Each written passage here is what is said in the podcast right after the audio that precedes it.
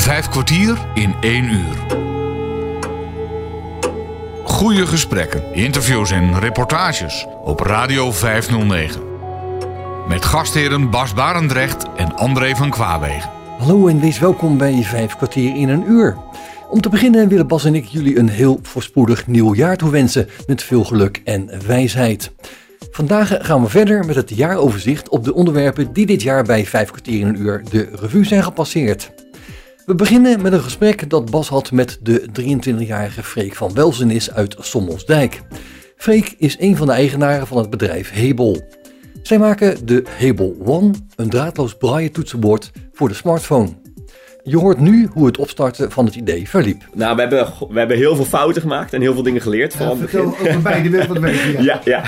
Nou, in het, in Eerst de het- fouten maken. Eerst de fouten. nou, ik denk dat eh, in het begin, we zijn redelijk jong, dus dan, dus dan maak je nog veel fouten. Dat is alleen maar mooi, denk ik, alleen maar goed. In het begin waren we vooral heel erg bezig met te denken, nou, hoe gaan we dit naar een mooi product maken? En we waren heel veel binnen het team eh, gaan ontwikkelen, nieuwe dingen proberen. Maar we vergaten een beetje voor wie we dit aan het doen waren. Want we waren dit aan het doen voor mensen die blind zijn en die een telefoon niet kunnen gebruiken. Dus we hadden eerst allemaal mooie nieuwe prototypes gemaakt, maar zonder ze te testen met onze gebruikers. Ja. Dus wij kwamen met die, met die prototypes aan en die mensen zeiden ons: Jongens, dat is hartstikke leuk. Maar die werkt niet. Die werkt Nee. voor geen meter. Er zat een kabel en het, het, het klopte niet. En eh, het- je kon er alleen mee typen, niet mee nou, wisselen tussen apps of wat dan ook. Dus, eh, dus toen dachten we, dit doen we helemaal verkeerd. We moeten het helemaal, juist helemaal omdraaien. het moet juist, dat was in het kader van je studie. Ja, op, ja, een project naast de studie. Dus we deden het echt als los. eh, toen was het nog een project, nog geen bedrijf, maar echt een project. Eh, dus naast de studie wel. Eh, en toen hebben we het daarna gewoon helemaal omgedraaid. Hebben we- Wat, vanaf nu gaan we alles wat we doen, gaan we vragen aan de eindgebruiker. Aan, aan mensen die blind zijn. We gaan alleen nog maar hun vragen, wat denk je dat we moeten bouwen? Ja. En ja, toen we dat eenmaal gedaan hebben, ging het zoveel beter. Want dan ben je gewoon constant aan het vragen, hoe, wat, wat vind je hiervan, wat vind je hiervan? En dan kom je zoveel beter uit. Hoe kwam je aan je, aan, je partners die het gingen uitproberen? Ja, ik, ik, ik ben zelf... Ja, een van de dingen was de ZISO-beurs. Daar hebben we gestaan. Dus dat Ja. scheelde... Dat, dat heeft heel erg geholpen. Maar daarvoor al hebben wij gewoon eh, via een visio eh, bijvoorbeeld contacten ge- gezocht. En ja, ik, ik ben gewoon iemand die gewoon iedereen belt. Ik ben gewoon iedereen in mijn, eh, in mijn kennis, vrienden gaan bellen van... Kennen jullie mensen die hier misschien iets aan hebben? Ja. Ik kom heel graag in contact. En, en je ziet hoe open mensen eigenlijk staan... Om, om te zeggen, nou, ik wil best iets voor je testen. En, en dat, ja, vanaf daar kreeg je eigenlijk vanzelf een netwerk aan mensen die, die meedenken. En ondertussen hebben we een hele groep mensen die super enthousiast is. Die ik ja, bijna één keer per week bel. Om gewoon te kijken van, hé, hey, hoe bevalt het? Wat kunnen we beter doen? Ja. En ja, op die manier. Ja, ik heb ook een opmerking gemaakt destijds over het braille-systeem. hè, Dat, dat Ja. je dat moest omdraaien eigenlijk. Ja, ja, klopt. Ja, dat is, een, een, dat is bijvoorbeeld een, een typisch ding. Dat, dat is iets waar we nu dus ook mee bezig zijn. Om, om eigenlijk twee, ja, om meerdere systemen aan te bieden. Dus wat, wat mensen zelf het fijnst vinden. Ja. En, en zo, ja, goh, er zijn zoveel dingen die wij gewoon puur vanuit de klant In het begin hadden wij, was het echt een soort telefoonhoesje, het product. Dus het zat aan je telefoon. En eh, toen zeiden eigenlijk al die mensen die het al een tijdje gebruikten tegen ons van... joh, dat is leuk, maar ik hou mijn telefoon in mijn zak zitten. En ik hou het gewoon alleen op het apparaatje vast. Dat Ja. is veel fijner. Dat is ook een veel veiliger gevoel. Ja. Toen hebben we gedacht, ja, dus we hoeven, dus we kunnen eigenlijk een, dan heb je een heel ander product. Want dan hoef je het niet meer vast te doen aan je telefoon, maar als los apparaat. Ja. Dus dan ben je daar weer op gaan ontwikkelen. Ja, klopt. Ze hebben dat, ja, we hebben dat gewoon helemaal omgegooid. En dat had voor ons eigenlijk heel veel voordelen. Want daardoor konden we het ineens voor alle telefoons maken. Het hoefde niet meer te passen op een telefoon. Nee, dus het kon voor alles. Dus Ja. ja. het bood ons ook heel veel mogelijkheden. En, en dat, is, ja, dat zijn van die dingen die je gewoon alleen weet door heel veel met je ja, gebruikers te, te praten. Ja. ja. Ja. En hoe ben je toen eigenlijk verder gegaan? Want je hebt dus contacten met mensen en Ja. die, die zeggen er het een en het ander over. En daar werk je dan weer, weer mee. Daar, daar ontwikkel je op door met de- die ideeën. Maar hoe, hoe is het er nu mee? Ja, wat we, ja, we zijn, het is ondertussen zijn we denk ik 2,5 jaar bezig bijna. En echt, eh, dus het is 2,5 jaar echt gefocust op gewoon ontwikkelen. We wilden, we wilden wel iets op de markt brengen wat, waarop wij gewoon zeker weten dat het goed werkt.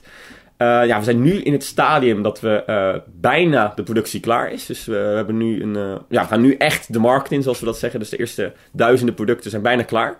En we zijn momenteel, ja, deze twee weken nog tests aan het doen met, eh, met eindgebruikers. Zeg maar, om het, ja, het laatste product te testen of het helemaal goed is.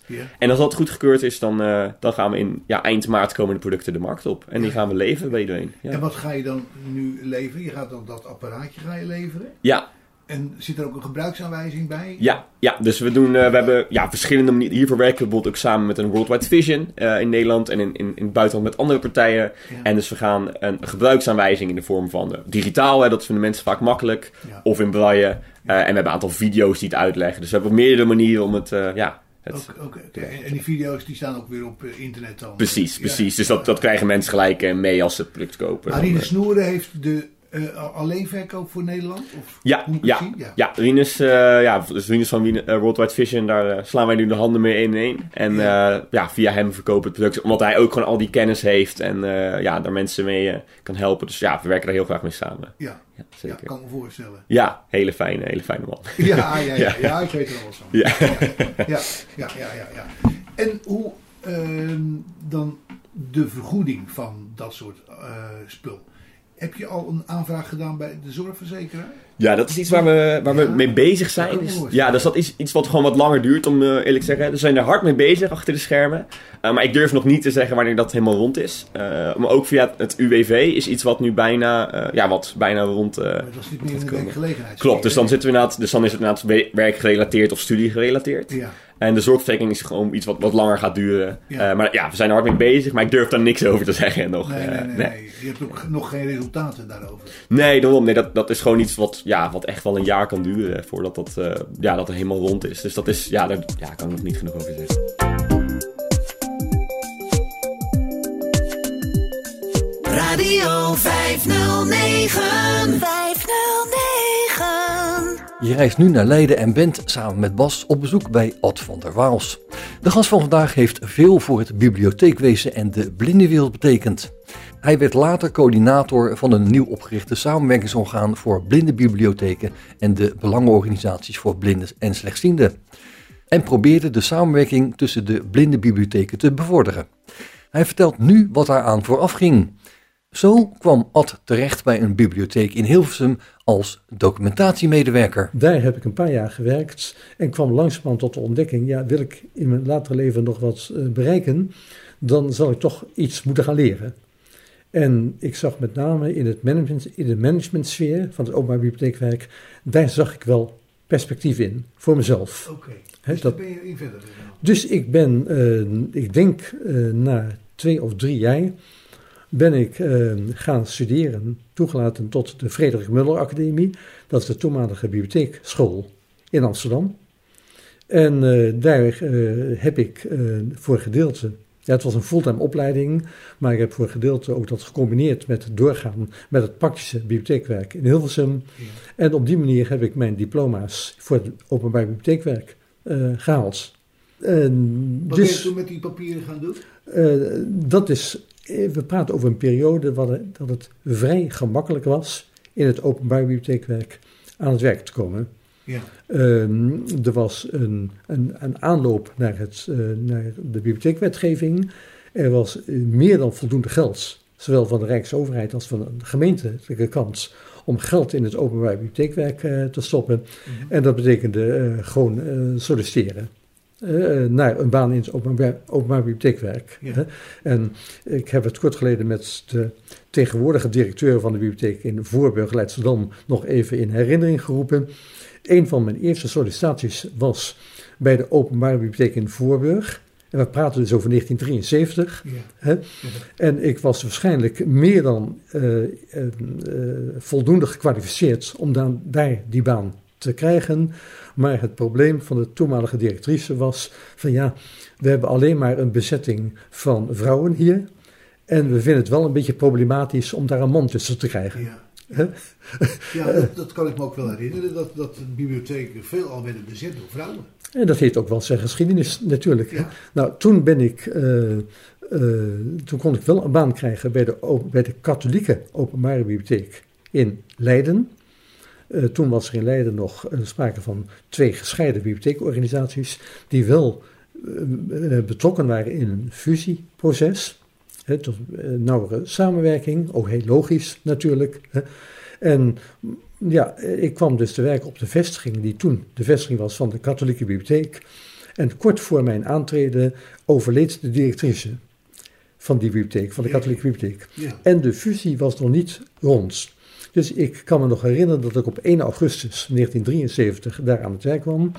Eigenlijk niet alleen uh, hoofd van die vestiging werd, maar tijdig, gelijktijdig ook directeur van de katholieke openbare bibliotheek eh, eh, werd. Dat was meevallen. Eh, Nou was dat eh, op zich eh, een, eh, geen probleem, alhoewel ik heb één keertje een lezer ontmoet, een meneer ontmoet, die eh, mij toch eens ging vragen wat mijn achtergrond was. En in mijn eerlijkheid heb ik gezegd dat ik van een protestantse komaf was. En dat was voor deze meneer aanleiding om de woorden uit te spreken. Dat zal voor mij, voor mij aanleiding zijn om te bedanken als lid van deze bibliotheek. Oké.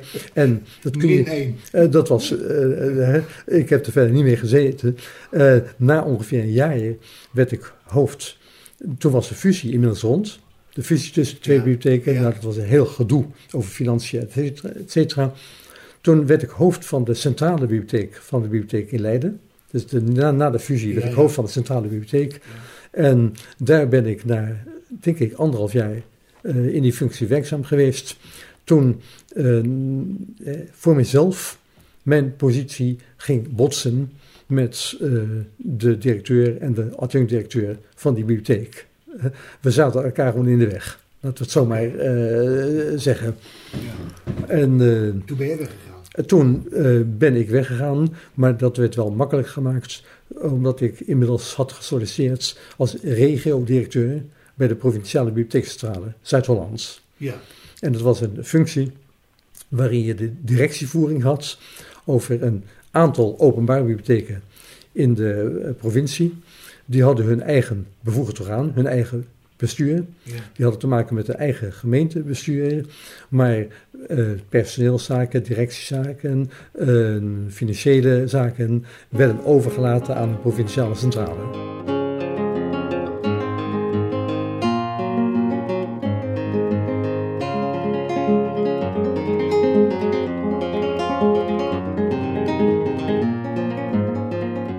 Vijf kwartier in één uur. Eh, goed, ik kwam bij de provinciale bibliotheekcentrale eh, te werken. En daar heb ik acht jaar als regio-directeur gewerkt. En dat was in de bloeiperiode van het openbaar bibliotheekwerk. Eh, de bloei in die zin. Er zijn in deze regio Leiden heel veel plaatsen waar in die tijd een nieuwe openbare bibliotheek werd gevestigd. Ja. Met betaald personeel. Ja. Eh, Daarvoor was het vaak vrijwilligerswerk, volksbibliotheekwerk. Daar kwamen betaalde eh, functies eh, tevoorschijn. Er werden nieuwe gebouwen gezet Ja. die soms, zeg je nu achteraf, eh, behoorlijk buitensporig duur waren. In andere gemeenten keek men behoorlijk eh, kritisch naar wat het allemaal ging kosten. En als je dan in de Bollenstreek werkt, misschien toch wel zo. In de Bollenstreek keken de gemeenten ook wel naar elkaar. Dus in Sassenheim zei men, ja, we moeten wel Lisse overtroeven Ja. met onze accommodatie. Hè. Ja. Noordwijk en Noordwijkerhout, dat was ook zo'n situatie. Hè? Tegenwoordig één gemeente, hè? maar in die tijd eh, eh, concurrentie, concurrenten. En ja, in de ene plaats moet het wel beter zijn dan in de andere plaats. En ja, ik was directeur van de bibliotheek in elk van die gemeenten. Dus ja, je moest wel eh, een eerlijk verhaal vertellen hoe het nou in werkelijkheid in elkaar zat. En ik heb ook in die tijd geleerd, het maakte niet uit of je nou met een wethouder van de PvdA of van de VVD of met van het CDA te maken had. Hè. Eh, eh, je kreeg soms van PvdA-mensen opmerkingen over de bibliotheek, waarvan je zegt, ja, uit welke tijd kom je eigenlijk? Ja. En van VVD-mensen kreeg je een enorme florisant en optimistisch verhaal over de mogelijkheden van bibliotheken. Ja. Mooie, een hele mooie, rijke periode, hè, waar ik ook heel veel geleerd heb, moet ik zeggen. Ja.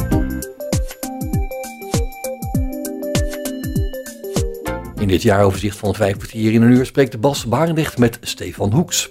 Die sinds 2007 eigenaar is van de Noodzaak, een notenbar in Apeldoorn die hij destijds heeft overgenomen van de familie Tervoorde.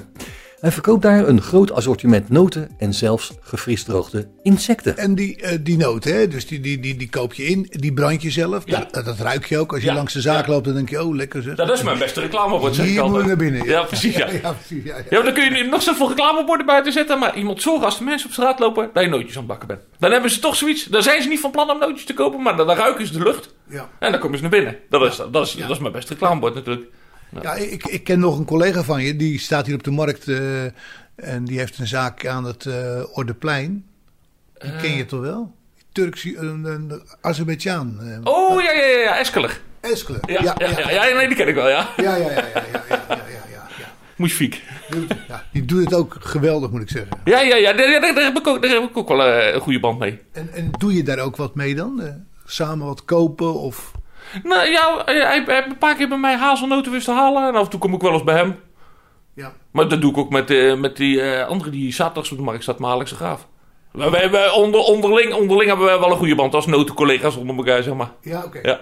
Oké, maar je koopt niet bij iemand iets. Nee, nee, nee, nee, nee, nee. Nee, als hij zo... Uit nood geboren is het dan. Ja, ja, precies, ja. Nee, maar als Alex of zo wat tekort komt, dan, eh, dan belt u mij even op en dan eh, krijg ik het de andere week terug of omgekeerd, weet je wel. Wa- wa- Wat, is nou, als we nou noot voor noot een beetje nemen, wat, wat, wat is een walnoot eigenlijk? Wat zitten daar voor eigenschappen bij? Oh, dat is, eh, dat is heel goed. Dat zijn cholesterolverlagende noten zijn dat, hè? Dat is wetenschappelijk bewezen. Wat is wetenschappelijk bewezen? Dat ze cholesterolverlagend zijn, als je ze elke dag eet. Dus dan gaat je cholesterol omlaag. Ja, En- oh, ja, ja, ja. ja, ja. Heb je nog meer van dat soort dingen en noten die eigenschappen bij zich hebben? Eh, ja, cashewnoten, die, die hebben dat ook. Eh, pinda's, dat, die, die hebben heel veel mooie natuurlijke vetten en zo allemaal. Ja. Dus Dat zijn vette pinda's, hè? Dat is, eh, ja, ja, ja, ja, ja. Ja. Ja, maar dat zijn allemaal natuurlijke vetten, hè? ja, ja. Daar zit ook weer verschillen. Ja. Wat is het verschil tussen natuurlijke vetten en niet-natuurlijke vetten? Ja, dus dan, dan, heb je die, dan heb je die vetten van, eh, eh, van, de, van de varkens en zo, zeg maar. Dat is, dat is, dat is veel, veel... Ja, an- andere olie, olieverhouding krijg je dan. Want ik, ik, bak- ik bak ook in de arachideolie, dus pindaolie. Oké. Dat is, dat is, dat is, dan krijg je ook een heel andere smaak, zeg maar, als dat je een zonnebloemolie bakt. Ja. Wat, wat is het verschil? Het, het, het smaakt wel romiger. Zit- Ik vind het voller van smaak. Vijf kwartier in één uur. Insectenvoedsel. Ja, dat klopt. En daar ben ik ook mee begonnen, Bas. Ik was een, eh, een paar jaar geleden... eh, want ik heb heel veel Japanse mixen ook en zo gehad. En dat was Wat bedoel je Japanse mixen? Ja, Japanse, eh, van die Japanse zoutjes en zo. Oh, dat, dat dat is een, ja. een paar jaar geleden kwam daar de klad in. En toen in één keer had ik een hoop schapruimte nodig. Ja. Ik denk, nou moet ik iets gaan doen wat een ander niet heeft. We moeten iets unieks hebben. En toen ben ik aan het kijken geweest. En toen kwam ik uit bij, eh, bij Daily Bugs in Almere. En die kweekt insecten voor, de, voor, de, voor, voor, eh, eh, voor, voor mensen, zeg maar. Als, als voedsel. Dus ik bel hem op. Ik zeg, goh. Ik zeg, zoveel bedrijven zijn er niet. Hij zei, nou, er zijn twee bedrijven die dat, die dat telen. Hij zei, maar ja, de afzet was nog beperkt. Ik zeg, had ik dat nou eens gaan verkopen in de winkel? Dus daar ben ik nou mee begonnen. Maar die hebben allemaal van die, van die heel aparte namen. Hè? Duurzaam insecteneten.nl en Dailybugs. Ik zeg maar, dat noemen ze de voedsel van de toekomst. Dus ik heb de domeinnaam voedsel van de toekomst.nl maar geclaimd. En wordt dat veel bezocht? Ja, steeds meer, steeds meer. Ja. Maar het is nog een beetje een niche-markt, hè? Want de insecten zijn dan vrij, eh, vrij duur op het moment nog, omdat er weinig geteeld wordt. Dus ik zeg tegen die gasten, ik zeg jongens, jullie moeten de productie opschalen. Hij zegt ja, maar dan moet er eerst meer gekocht worden. Dus het is een beetje de kip en het ei verhaal, zeg maar. Ja. En dat is, maar ik zei toen tegen de, Ger van der Wal was toen, de- toen daar de grote directeur. Die is inmiddels eh, is hij toen met zijn bedrijf fiets gaan, die werkt nou ergens anders. Maar ik zeg tegen hem, ik zeg dan moet je het aantrekkelijker maken. Ik zeg iets van een proefpakketje of zo. En hij zegt, hoe bedoel je Steven? Ik zeg, nou, ik zeg, als we nou kleine potjes maken, ik zeg, dat mensen er kennis mee kunnen maken. En toen hebben wij de proefpakketjes bedacht. En nou was hij inmiddels, hij werkt inmiddels bij een ander bedrijf en die maakt ze nou weer van mij. Oké. Dus ik heb, Een soort gelijkbedrijf werkt hij dus. ja, ja, ja. En die, die, die, die, maakt dat dan voor mij. En ik verkoop dat dus onder eigen label bij voedselvandetoekomst.nl. En dan heb je zeg maar een, eh, een bakje meelwormen, eh, een bakje krekels en een bakje buffalo-wormen. Dat is een, eh, en die, die in, in, in, in een zakje voor 4,95. En daar kun je de kennis mee maken. Maar wat doe je met een weelworm? Ja, die kun je dan zeg maar eten als vleesvervanger. Dus dan zeg maar door de nasi of door de bami kun je ze doen. Ja. In plaats van ham. Ja. Want ik denk dat we op een gegeven moment toch naar de insecten moeten. Want als je ziet hoeveel eh, koeien, varkens en schapen dat we, en kippen dat we met z'n allen voorbrengen op deze wereld. En het wordt alleen maar meer. Ja. Ja, en op een gegeven moment loopt dat natuurlijk spaak qua eh, eh, oppervlakte.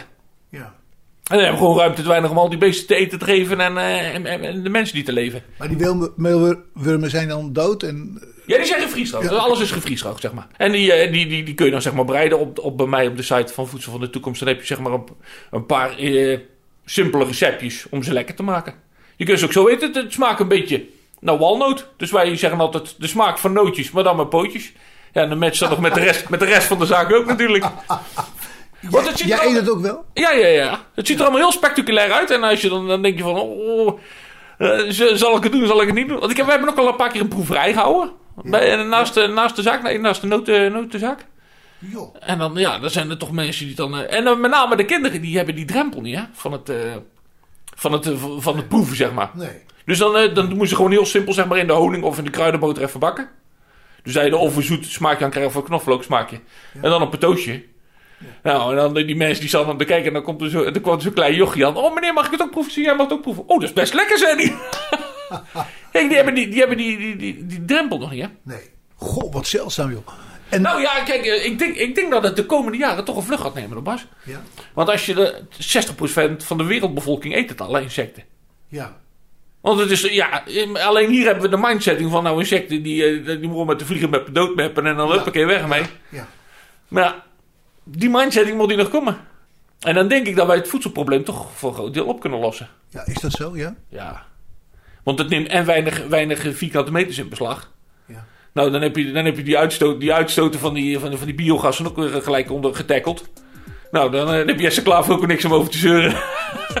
dus dan snijdt het mes toch langs meerdere kanten ook.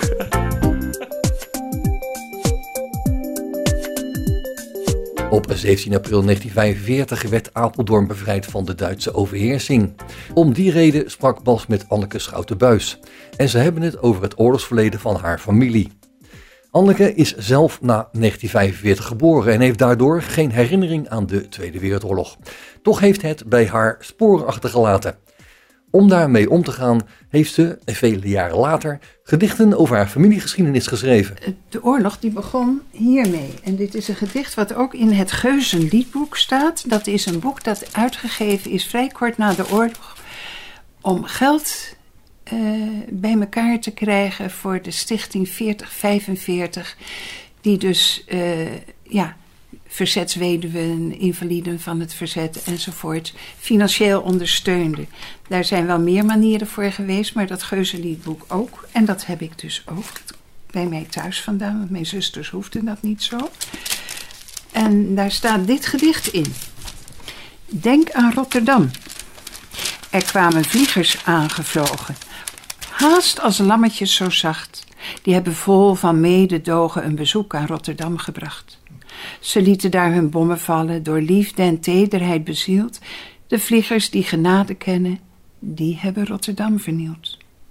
Daar werd een ziekenhuis getroffen waarop een rode kluisvlag stond. Daar was het dat men alle eisen van recht en van beschaving schond. Daar stonden duizendtallen huizen in weinig tijd in vuur en vlam. De vliegers die genade kennen, die bombardeerden Rotterdam. Daar werden vrouwen, kinderen, grijsaards door dat genadige geweld bij het ijdel vluchten voor de vuurzee door vallend steen ter neergeveld. Daar vluchten angstig opgejaagden door de vuurgestraten voort. De vliegers die genade kennen, die hebben duizenden vermoord. Vanuit de Rotterdamse puinhoop stijgt fel en rauw de schille kreet. Ziet en onthoudt wat hier geschied is, die hier genade gelden deed. Die kreet weer klinken alle wegen door ons geknakte vaderland. De vliegers die genade kennen, die hebben Rotterdam verbrand. En daar staat onder, want dit zit niet in het Geuzenliedboek alleen, maar mijn vader had dat op een heel dun, zo'n zo, zo postzeel- eh, briefpostpapiertje. Daar stond onder, werkt mede aan de verspreiding van dit gedicht. Vermenigvuldig het en zend het aan een uw vertrouwde kennissen. En dat is beslist gebeurd, want het is dus heel bekend geworden. En, en, het staat inderdaad ook in dat Geuzenliedboek. Mijn vader die zat in dienst. Eh, die was weer opgeroepen. En eh, die deed dienst in Numansdorp. In de zomervakantie fietsten we met het hele gezin naar Numansdorp. Vader vond het huis waar hij in de meidagen van 40 was ingekwartierd.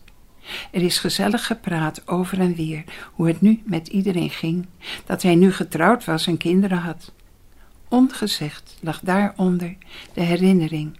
Golven vliegtuigen die naar Rotterdam vlogen, dwars over de stelling, waar hij machteloos moest toezien en zelfs niet één schot op hen lossen kon. Eh, er gebeurde van alles. Al in Begin 1941 vond mijn opa dat hij wel in Hamburg kon gaan werken. Mijn vader komt uit een scheepsbouwfamilie. Mijn opa werkte bij de, bij de ADM. Mijn vader trouwens ook in Amsterdam. De Amsterdamse Droogdokmaatschappij. Opa. Die Duitsers hebben het goed voor elkaar, vond opa. Hij ging in Hamburg werken. Stond wel graag aan de winnende kant. Deed wat voor hemzelf het beste leek.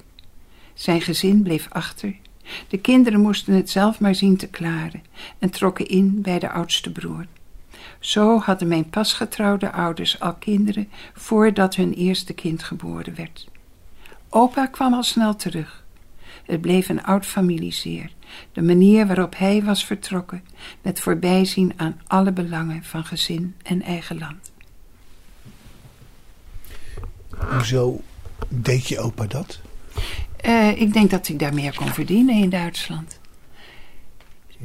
Dus het was geen arbeidseinsatz, het was vrijwillig. Vijf kwartier in één uur. Momenteel luister je naar een uitgebreid jaaroverzicht van de onderwerpen die dit jaar bij Vijf kwartier de revue zijn gepasseerd.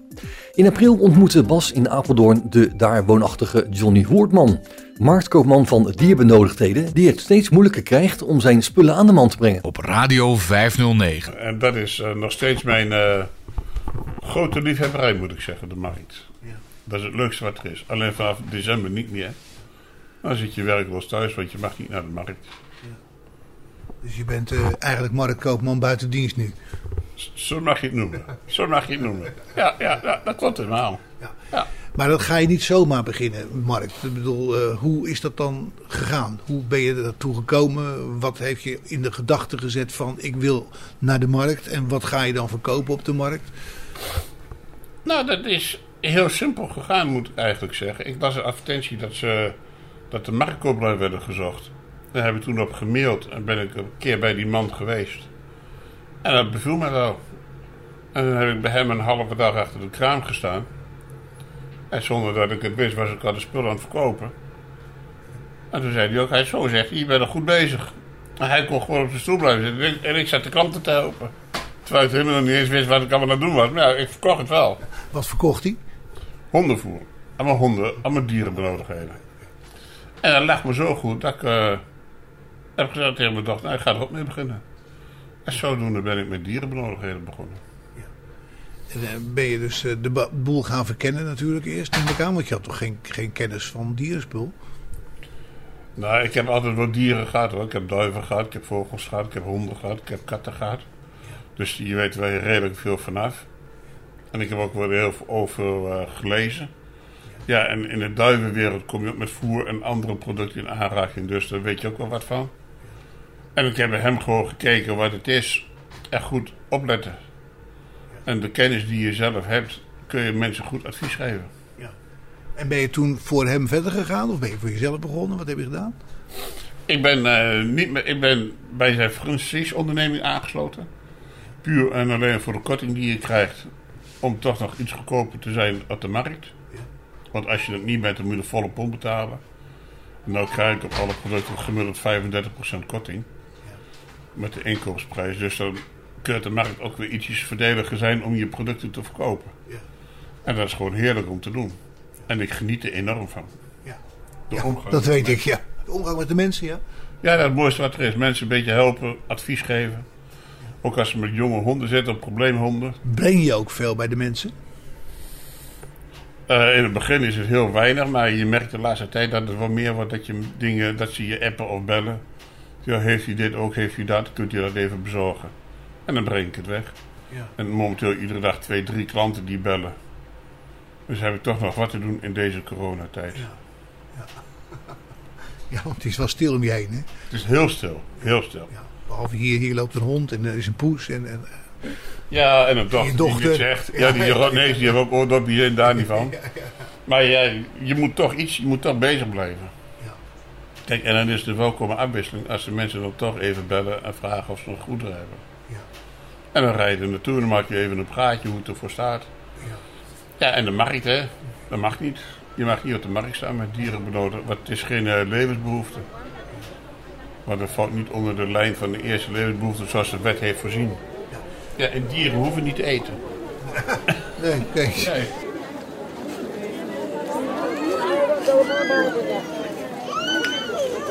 Bij mij in de buurt eh, sta je elke week op dinsdag. Of stond je eigenlijk elke week op dinsdag. Had je een contract voor, vanaf vorig jaar. En nou niet meer. Hoe, hoe zit dat eigenlijk? Nou, ik stond dus op het fort bij jou in de buurt. Daar heb ik jou ook leren kennen. En door de winkeliersvereniging die heel moeilijk deed. Omdat ik mijn vrachtwagen achter de kraam heb staan met mijn voorraad erin. Ja, moest die vrachtwagen weg. En mijn vlaggen moesten eigenlijk van de kraam af. Want er was weer een aanstoot voor de mensen die erboven woonden. En dan moet je de vrachtwagen parkeren bij het station. Nou, dat werkt voor mij niet, want dan ben ik 10 minuten aan het lopen. En iedere keer als ik daar die vrachtwagen neerzette en ik kwam terug, waren er weer goederen gestolen. Dus ja, toen heeft de gemeente gezegd, zodra je vrachtwagen er staat en we zien het, wordt inpakken en wegwezen.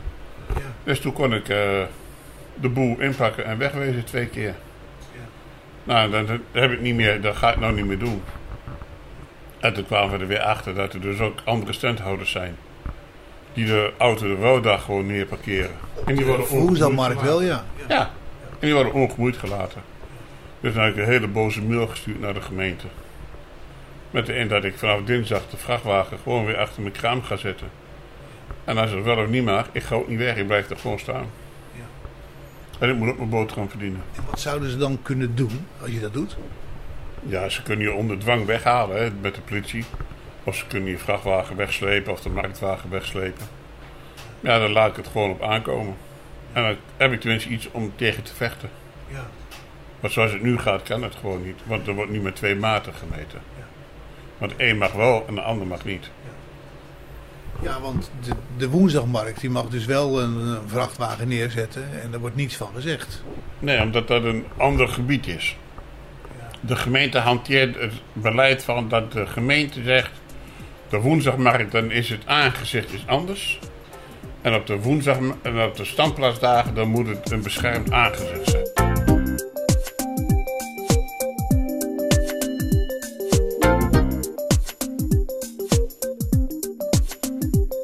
Radio 509. 509. Bas Baardrecht sprak dit jaar ook met Boudewijn Zwart, bijaardier van beroep. De gast van vandaag komt uit een lange familielijn van organisten. Eh, De familie Zwart, ja, dat is echt eh, een organistenfamilie. Eh, mijn opa was Jan Zwart. Eh, die was heel bekend van, radio, van, vooral van de radio vroeger. Die speelde voor de oorlog altijd eh, op maandag een ha- anderhalf uur lang live op de radio een orgelconcert. Was dat VARA, KRO? Dat Welke was de? NCRV. NCRV, ja, natuurlijk. Ja. eh, en dat was eh, heel bijzonder als je in die tijd al op de radio kwam. Maar als je dan ook nog eens elke week anderhalf uur op de radio kwam met een live concert.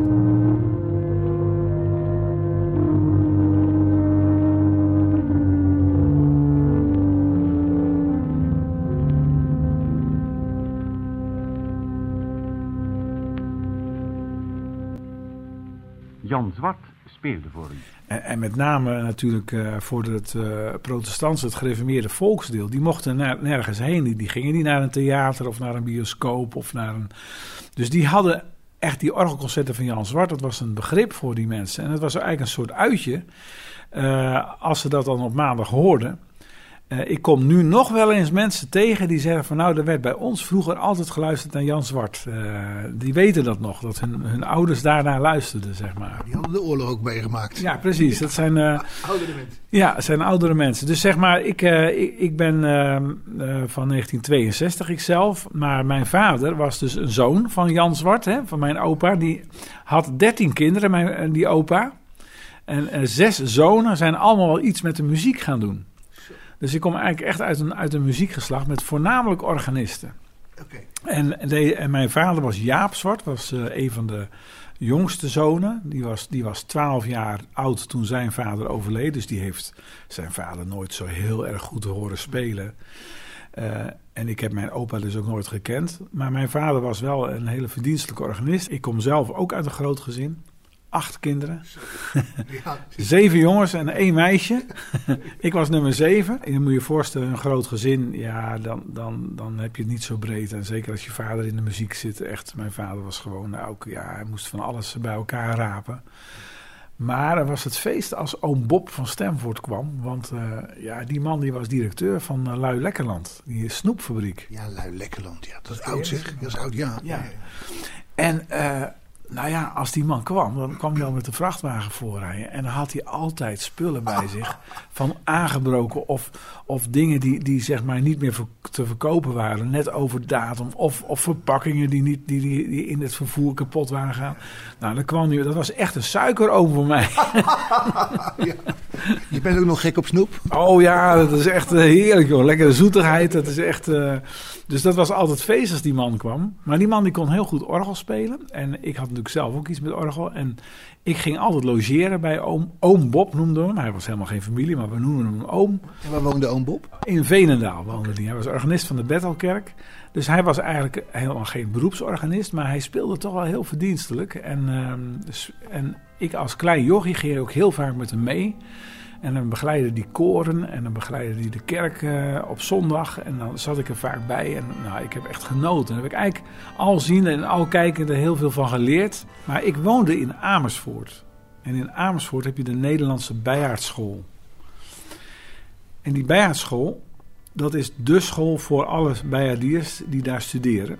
Maar die hebben een echt carillon midden in het bos staan. In het Belgenmonument is het. Echt carillon. Een echt carillon. En waarom nou midden in het bos? Nou, dat is heel handig, want dan kunnen de leerlingen zoveel fouten maken als ze willen. En niemand die er last van heeft. En ik ging heel vaak als jochie van tien jaar was ik al. Elf jaar ging ik naar dat bos toe, ging ik eh, fietsen en dan hoorde ik die klokjes. En dat vond ik zo mooi. Dus het was voor mij altijd, als het een beetje goed weer was, op zaterdagmorgen ging ik naar het Belgenmonument en dan ging ik luisteren en dan hoorde ik die klokjes spelen. Je mocht daar niet naar boven. Ben ik een keer naar boven gegaan, want er stond toch ja, een bord verboden toegang. Maar ik denk van, nou, ik ga toch een keer kijken. Er Heel daar- jong voor. Ja, precies. en toen kwam ik boven en er zat een hele vriendelijke meneer met een prachtige witte baard. Dat was het Hart, de directeur van de school en de oprichter van de school. En die zei, wat kom jij doen? Want Was dat ook familie van Maarten het hart? Nee, geen familie van Maarten. Ook niet van Leen het Hart, van eh, Pieter Buren. Nee. Nou, Leen het Hart. En hij zei, wat kom jij doen? En eh, ja, er mogen geen kinderen komen hier. En, eh, maar hij, hij, had toch wel, hij zag wel echt dat ik geïnteresseerd was. Ze zei, weet je wat, ga in die hoek zitten. En, en hoe heet je dan? Boudewijn Zwart. Zwart. Oh, Zwart. Oh, van die familie. Eh, Nou, dus hij- dat scheelt natuurlijk wel. Hij Ja, kende ja, al. ja, ja. hij kende die familie Zwart wel, die organistenfamilie. Dus zei, weet je wat, ga in het hoekje zitten, want ik ben aan het lesgeven. Nou, en toen zag ik voor het eerst hoe dat instrument bespeeld werd. Met vuisten en met voeten. En, nou, daar was ik zo gefascineerd. Wat dacht je, ik onthoud het en dan ga ik het thuis doen op de nou ja, piano. nou, maar ik weet dat zelf niet meer, maar mijn moeder zei toen ik die, die middag thuis kwam, was het eerste wat ik zei, mama, ik wil bij haar dier worden. Ja.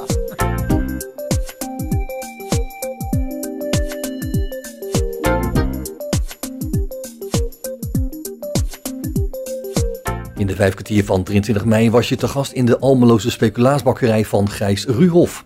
Waar Bas Barendrecht met deze 21-jarige sprak over hoe dat allemaal zo is gekomen. En dat allemaal terwijl de bereiding gewoon doorgaat. Hoe is het eigenlijk eh, ge- gekomen dat je dit bent begonnen? Ehm, ja, vroeger door mijn opa. Toen heb ik mijn opa af en toe geholpen. Want ik Als vond, klein jochie. ja, als klein jochie vond ik het hartstikke leuk. En mijn opa was altijd heel streng daarin. Oh, eh, waar was hij streng in? Dat ik eerst mijn handen moest wassen. En eh, voordat ik de handen ging, voordat ik mocht helpen, moest ik de handen wassen. Ja, dat is logisch, want Ja. hygiëne staat op nummer 1. Ja. ja. Heb je hier ook wel eens inspectie? Ja, ja, ja, we hebben zeker inspectie gehad. En natuurlijk, de eerste keer hebben ze gezegd van nou, we gaan, eh, we gaan, we gaan dan en dan komen. En dan kun- kunnen ze, gaan ze eerst, eh, de eerste keer dat ze komen, zeggen ze van nou, daar moet je een beetje op letten, daar moet je een beetje op letten. En zo krijg je dan een beetje eh, tips en tricks om te eh, kijken waar je het beste schoon kan maken. En wat was jouw ervaring? Was die daar prettig mee of niet? Ehm, ja, het is altijd wel spannend als dan een inspectie komt. Want natuurlijk, als je werkt, zien ze wel dat het gewerkt wordt. Maar ze willen wel zien dat alles gewoon tip-top in orde is. Zoals een wasbak met zeep en desinfectatie en een, eh, een torkrol. Dus gewoon geen handdoeken, maar papier. Eh, een prullenbak wat je met de voet kan openen. Dat soort dingen. En dat was allemaal aanwezig? Dat Ja, dat was allemaal aanwezig. Ja. En waar hadden ze toen kritiek op die eerste keer? Ehm, ze hadden kritiek op, op de op de bloem. Want omdat wij bloem elke keer eh, in de emmers scheppen, gaat ook bloem in de, in de bak naast ons, naast de, naast de zak liggen. En natuurlijk gebruik je dat niet meer. Maar daar wordt dan oud en dan zeggen ze van, hey, zorg dan dat je dat kleine opensnijdt, dat je minder van dat hebt. En doe het één keer in de week, eh, maak dat even schoon. En dat doen we nou dan. Dus eh, ja. Je had er wel oren naar. Hè? Je had er wel oren naar wat ze Ja, zeiden. ja, zeker, zeker. Ja. Het is zo, eh, de eerste, wat ik had begrepen, de eerste keer is het dan zo dat ze dan zeggen van, hé, hey, dit is niet goed. En volgende keer als ze dan komen en het is goed, dan is het gewoon klaar. Maar als je dan denkt van, ach, het zal ook allemaal wel, dan op een gegeven moment kan het zo zijn dat je de toko dicht moet doen. Of een vinke boete krijgt. Ja, of in eerste instantie een flinke boete. En als je dat dan weer gewoon betaalt en daarna weer denkt van, laat maar. Ja, dan eh, moet de toko dicht en dat willen we natuurlijk niet. Ja, ik had vroeger een pannenkoekenrestaurant en daar flikten ze dat ook, hè? Ja. ja. Ja. Ja, maar daar gingen ze echt zo ver dat ze onder de frituur gingen liggen op hun buik. Dus, En eh, dan gingen kijken of je het, de rand tussen de vloer en de, en de muur had schoongemaakt. En dat Ja. ging me echt te ver. Ja, ja, ja. Ja, en ehm, eh, in onze bakkerij hebben wij alles gelijksvloers. En wij eh, alle, alles gewoon om te zorgen dat je makkelijk zo snel kon schoonmaken. Want als jij dan bijvoorbeeld, ik noem maar wat, betonnen vloer hebt. Dat kan wel, maar dan moet je een bepaalde laag eroverheen doen dat het weer glad is. Daardoor maakt het dan ook weer makkelijker schoon. Hoe maak je schoon hier? Ehm, ja. Je spuit het af? Ja, we ma- wij maken, eh, wij doen een emmer vullen met heet water en daar doen we dan een klein beetje eh, lucht, eh, gewoon zo'n zeep erin met een lekker luchtje. Dat het lekker ruikt. Dat het lekker ruikt, uiteraard. En, en ook nog een beetje chloor erin. En eh, ja, dan, dan gooi je dat op de vloer. En dan pak je de schrobben. En dan eh, ga je eerst alles goed schrobben. En dan trek je al, al het overige water naar buiten, naar het putje. Ja. Ja, Wordt het vies? Het is hier nou hartstikke schoon, maar wordt het vies? ja, ja zeker. Het wordt wel vies, ja. In, de, in het gedeelte waar wij nu zitten, dat is het gedeelte waar je dan de ovens hebt staan en waar wij dan ook schoonmaken. Daar wordt het wel minder vies. Dat wil niet zeggen dat je dan niet moet schoonmaken hier. Maar in de ruimte waar wij staan met de bakkerij, ja, daar wordt het wel goed vies, ja. Ja, waar de radio nu staat eh, te loeien, zeg maar. Ja. Die ruimte is dat, ja. ja, ja. Ja, En de recepten. Jij zegt, eh, je opa die had dus een, eh, een, een bakkerij. Ja. Heeft hij die toen weggedaan of is die toen opgehouden te bestaan? Ehm, nou ja, hij wou in eerste instantie het recept niet aan mij doorgeven. Omdat hij dacht van ja, hè, dat wordt toch niks. En uiteindelijk heb ik aan opa gewoon laten zien dat ik, eh, dat ik het gewoon kan. En toen heeft hij gezegd van nou ja, weet je wat, eh, hier heb je het recept en eh, succes. En hij heeft uiteraard ook af en toe een beetje meegeholpen. Wat hij ook hartstikke leuk vindt. Hier? Ja, hier ja. En hij vond het heel apart om te zien. Want wat opa vroeger in een week tijd maakte, maken wij nu in één dag. En dat vond hij wel heel apart om te zien. Ja. En dat geloof ik ook, want ja, hè, eh, wij maken op een dag zes recepten klaar. Uit één recept is het dan 128 koeken. Ja, dat is dan 128 keer 6. En dat maakte hij in een hele week en dat doen wij in één dag. En je opa leeft nog? Ja, zeker. Ja. Maar hij is wel gestopt. hè? Ja, hij is gestopt. En die fabriek, heeft hij die van de hand gedaan of heeft hij die gewoon gesloten? Ehm, ja, het was geen fabriek, het was gewoon meer een bakkerij. Een eh, gewoon bakkerij zoals vroeger. En eh, die heeft hij is hij uiteindelijk mee gestopt. Ja. Maar is er nog steeds een bakkerswinkel bij? Eh, hier of bij opa? Ja, bij opa. Nee, ja, vroeger, heel vroeger had hij wel een winkel. En eh, op een gegeven moment heeft hij eh, geen winkel meer gedaan. Dan is hij gewoon zijn gang lekker gegaan.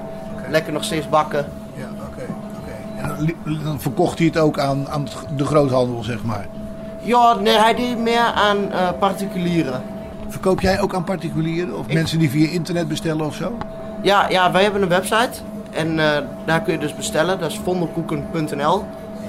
En ehm, ja, als mensen daar bestellen, dan leveren wij dat aan hun af. Dus wij leveren aan particulieren, groothandels, eh, coffee to go zaken.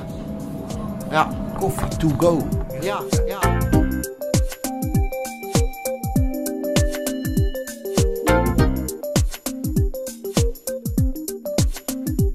Vijf kwartier in één uur. Als groot liefhebber van eetbare, maar ook muzikale noten sprak als Barendrecht met Misha Elekberli. Ze ontmoeten elkaar in Misha's zaak.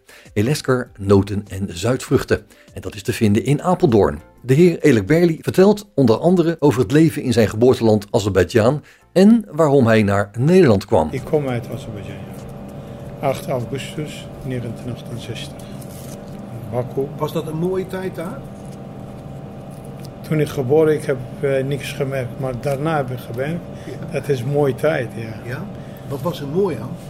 Het was een mooie tijd altijd. eh, toen ik klein was, ik kon wel naar, eh, elke zomer naar pionierkamp. En daar was elke zomer mijn, eh, dus pionierkamp met Russische jongens, meisjes, allemaal samen. Dus het was een super mooie kindertijd heb ik eh, gehad. Elke zomer. Maar daarna is 1985 begin moeilijke tijden.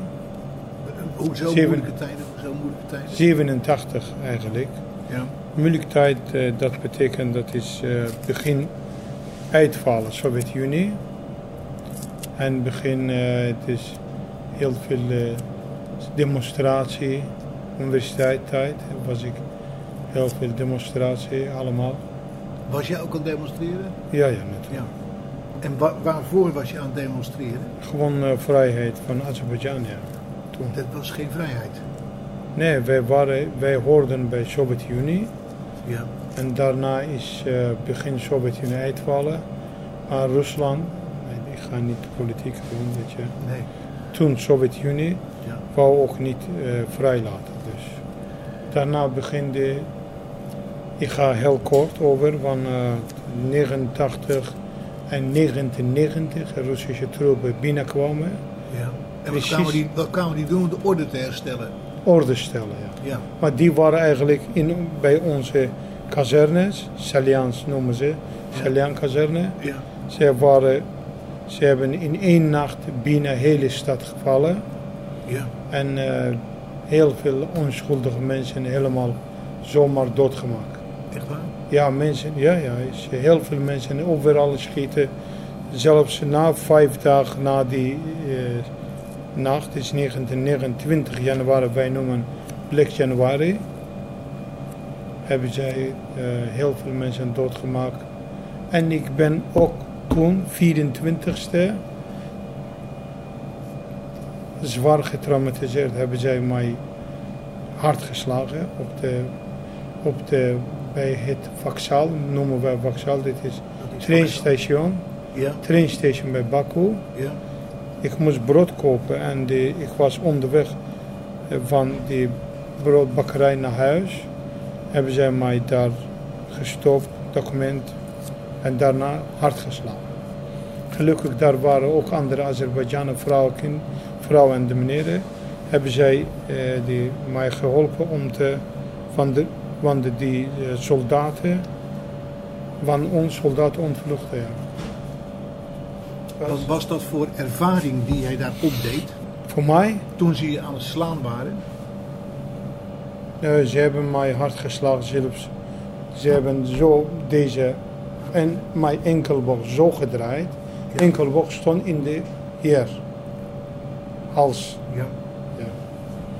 Ja. Maar daarna, daarna ik moest, want die, die mensen wie hebben mij geholpen om te, eh, zeg maar, de, van de soldaten vluchten, hebben zij mij eh, gezegd, ga maar weg, ga maar weg. Ik ging weg, maar eh was altijd angst dat hij ze gaan schieten. Maar opeens in de eerste, eerste gebouw ben ik binnengekomen. Die, we hebben in Baku mooie structuurgebouwen, het steengebouw, Franse architectuur. Ik ging naar binnen, binnen zeg maar de, niet huis, maar binnen de tuin. Zeg maar, ze hebben kleine, hoe noemen wij, dwor, dwor, Russisch dwor, dus kleine, kleine kwartaal. Ja. Waar mensen hebben deur. Jij mag die kwartaal samen met buren soms domino spelen, schakel spelen. Ja. Ja, die in de buurt, zeg maar buurt, buurtkwartaal. Een buurthuis. Buurthuis, zeg maar. Ja, ja. Daarna heb ik van andere deur van buurthuis weggegaan naar huis. Dus die was na drie maanden, drie maanden na die accident had ik, bijna drie maanden had ik hoofdpijn, bloeddruk, ja. Maar daarna gelukkig is alles weg. Je hebt er nou niks meer aan overgehouden? Nee, nee, gelukkig. Hoe oud was je toen, toen dat gebeurde? 22. 22. Het leven Azerbeidzjan was toch een heel ander, niet te vergelijken met hier. Nee, is, eh, toen waren bijvoorbeeld, toen ik klein was, wij waren bijvoorbeeld pionier. Pionier betekent dat is kleine stapje naar de Komsomol, dus Sovjet-tijd. Ja. Pionier, Komsomol en de de lid van partij, dus drie stappen. Ja. Komsomol, pionier betekent dat jij elke jongen, elke kind vanaf zeven jaar kan pionier worden, stropdas, rode stropdas Ja. met zo'n knopje. En daarna je hebt Komsomol na 8, 15e. En eh, jij blijft Komsomol zodra dat jij lid van, par, lid van communistische partij, dan jij zegt ik ben partijlid. Maar toen, eh, elke jongen, dus toen was eh, zeg maar, zeg maar het mooie, le- mooie leven zeg maar, op school. Ja.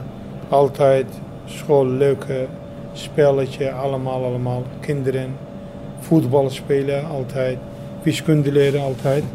Was een mooie tijd. Radio 509. Je hebt wel een leuke kindertijd gehad, heb je verteld, hè?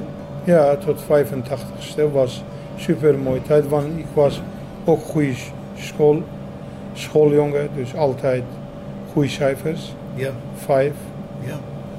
Maar daarna, universiteit, dat was een beetje een moeilijke tijd, want precies mijn universiteit het begin uitval van de Sovjet-Unie, dus overal probleem. Eh, dus daarom is... Oké. En wat heb je geleerd daar? Ik heb geleerd sterk worden, sterk. ja, echt Ja, ja, ja, ja, dat ben je ook geworden. Ik denk, eh, ik denk, eh, ik ben, hoe ga ik zeggen dat? Moeilijkheid. Ik heb zo geleerd dat na elke moeilijkheid krijg jij makkelijkheid. Iets positiefs. Positiefs. Want als het moeilijk komt, moet jij denken dat ik word getest. Dan straks krijg ik goed, want alles, alles, alle moeilijkheid blijven vermijden, vermijden, die kan jij niet eind, eindeloos doen. Nee. Dan krijg je overal moeilijkheid. Ja. Jij wilt bijvoorbeeld autorijden, moet jij examen doen. En voor die examen moet jij, zeg maar, veel studeren. Jij wil universiteit afstuderen, dus moet jij ook universiteit Ja. goed doen. Jij wilt winkel beginnen, krijg je financiële moeilijkheid. Vijf kwartier in één uur. Dit uur beginnen we met Astrid van Welp. Bas ontmoette haar tijdens een vaccinatieronde tegen corona waar ze aan de praat raakte. Daarbij bleek dat zij niet alleen doktersassistente was, maar via de stichting Mimakkers ook werkte als een zogenaamde contactclown. Ze vertelt waardoor het zo is gekomen. Het verhaal begon toen ze doktersassistente werd. Op Radio 509. Dat was echt een hele mooie tijd. Ja. Heb je daar nog leuke gevallen van in je geheugen? Ehm, Ja, dat- dat, ja, Ja. wel heel eh, schrijnend. Er was een keer een echtpaar en de mevrouw moest een SOA-test ondergaan. En die bleek positief. En de meneer was helemaal. En hoe kan dat? En jij hebt me bedrogen. En, en het bleek achteraf dat de meneer Ja. naast de pot had gepist. Ja. En daardoor dus zijn vrouw had besmet. Dus het is niet echt een leuk voorval, maar dat herinner ik me nog wel heel goed. Ja. Ja. En diverse keren ook bedreigd. Zo Ja, van, dat hoor je eh, tegenwoordig vaker. Ja, Ik kan me niet voorstellen wat dat, wat dat dan inhoudt. Eh, als, je- als je de, je zin niet krijgt van eh, ik wil vandaag een afspraak bij de dokter, ja, dat kan dan niet. En dan, nou, dan kom ik wel eens even naar de praktijkje om je over de balie heen te trekken, domme trut. Ja, ja, ja. ja, want je bent natuurlijk altijd een domme trut. Altijd. Ja. En waar bemoei je je mee? Want wij, wij moesten van de huisarts vragen wat de klachten waren. Ja, dat bespreek ik wel met de huisarts, zei ze dan. Ik zei ja. De dokter heeft mij opgedragen dat te vragen. Ja, Dus ik kon niet anders. ja. En als ze dat dan niet deden, wat deed je dan? Dan eh, was het ehm, of je maakt een afspraak, en, ehm, maar dan niet vandaag, maar dan keek ik wanneer het wel kon. En dan leg het inderdaad maar aan de dokter uit. En dan, gelukkig hadden we de dokter altijd achter ons staan. Dat ze zei op het spreekuur, ehm, wilt u dat in het vervolg wel aan mijn assistente vertellen? Want zij moet de planning maken. En dan steunde ze ons toch Ja. in de rug. Ja. Ja. Maar goed, ook aan die carrière kwam een eind. Ja, precies. Ja, ja, waarom? Mm, t- eh, ehm, de dokter die abs- absoluut een prima huisarts, maar die was niet een manager. En wij konden eigenlijk van het begin af aan niet met elkaar. En ehm, door omstandigheden raakte ik, ehm, hoe zeg je dat, met een burn-out thuis. En dat heeft Maar ze... toen was je al, hoe oud was je toen? Hoe oud was ik toen? Dat is inmiddels... 50 of zo? Ach, dank je. Ik ben 60. Ik ben inmiddels alweer vier, vijf jaar weg. Dus zo lang is het alweer geleden. En wat was je vraag nou? Ik weet het al niet meer. Hoe oud je Oh ja. toen was, toen Oh je ja, burn-out ja. kreeg? Ja. 55. Mijn man kreeg eh, een, een fix hartinfarct. Eh, zijn broer is door een hartstilstand overleden. En de moeder van een vriendin overleed in een heel korte tijdspanne. En ja, toen had ik het even gehad. Toen Dus had je toen, zoiets van, wat is het leven? juist. Ja. Dus toen ben ik thuis komen zitten en ehm, toen ik weer moest reïntegreren, heeft mijn, huis, mijn baas heeft dat niet goed eh, opgepakt en hebben we besloten om eh, uit elkaar te gaan. Maar toen, toen was je nog niet klaar. Nee, nog langer niet. Nee. Nee. En nog steeds. Eh, nee, ik, in die tijd was ik dus veel, had ik tijd. En een, de moeder van een vriend van ons, die eh, kreeg dementie en kwam in een verpleeghuis terecht. En die vriend van ons was heel vaak in het buitenland. Ik zei, joh, ik wil wel die zorg samen met jou op mij nemen. In een verpleeghuis in Brabant.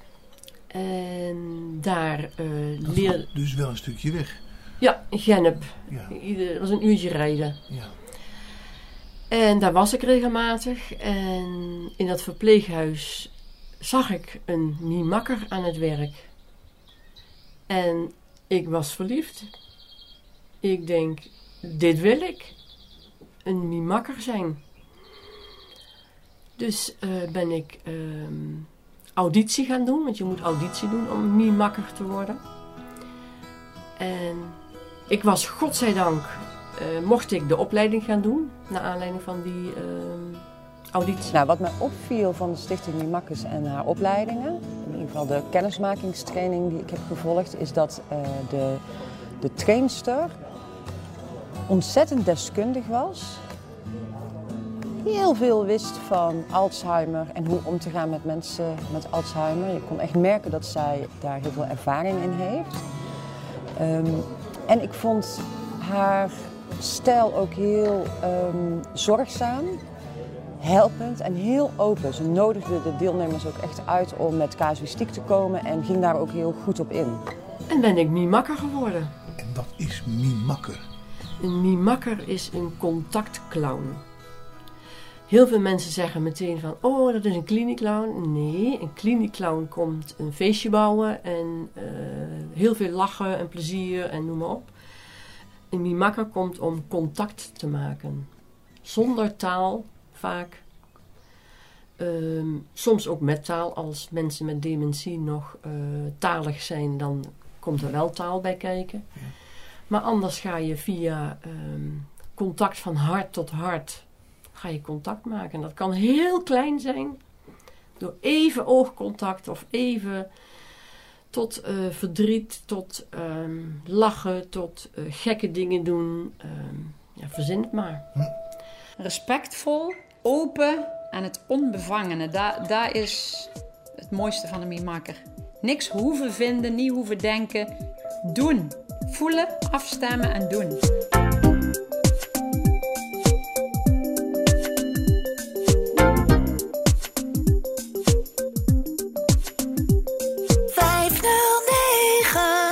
Het is nu tijd voor Pierre Kegels, de commercieel directeur van Envision. Envision heeft onder andere de Hable One en de Envision Classes in hun assortiment. Bas vroeg hem hoe hij de ontwikkeling van materialen voor blinden en slechtzienden beziet. Nou, ik, ehm, alles wordt kleiner, alles wordt makkelijker en steeds meer wordt mainstream. Hè? Dus ehm, eh, toen ik begon waren de, de beeldschermloepen eh, net uit de fase van dat het eh, echte tv's waren met daarop een, eh, een camera gebouwd, zeg maar. Zoals Frans Tiemann de eerste. Ja, precies. Zoals Frans Tiemann de eerste in Nederland maakte. En, en, ja, en, en, en, en nu eh, de, de nieuwste variant op de beeldschermloop is natuurlijk gewoon de VR-bril. Hè? Waar met een camera het ge- geprojecteerd wordt en je hebt het echt op je neus staan. Ja, dus, dus het wordt allemaal kleiner, het wordt meer draagbaar, meer mobiel. Eh, en er komt steeds meer beschikbaar, zeg maar, wat, wat gewoon goed toegankelijk is in, in de reguliere apparatuur. Een mooi voorbeeld is natuurlijk de iPhone daarvan. Met, eh, dat, eh, de blinde en slechtzienden waren natuurlijk de, de early adopters van de iPhone, met omdat er voice-over in, zat, in, in zit. En ja, dat, dat zie je met steeds meer producten gebeuren. Spraak is wel een belangrijke ontwikkeling.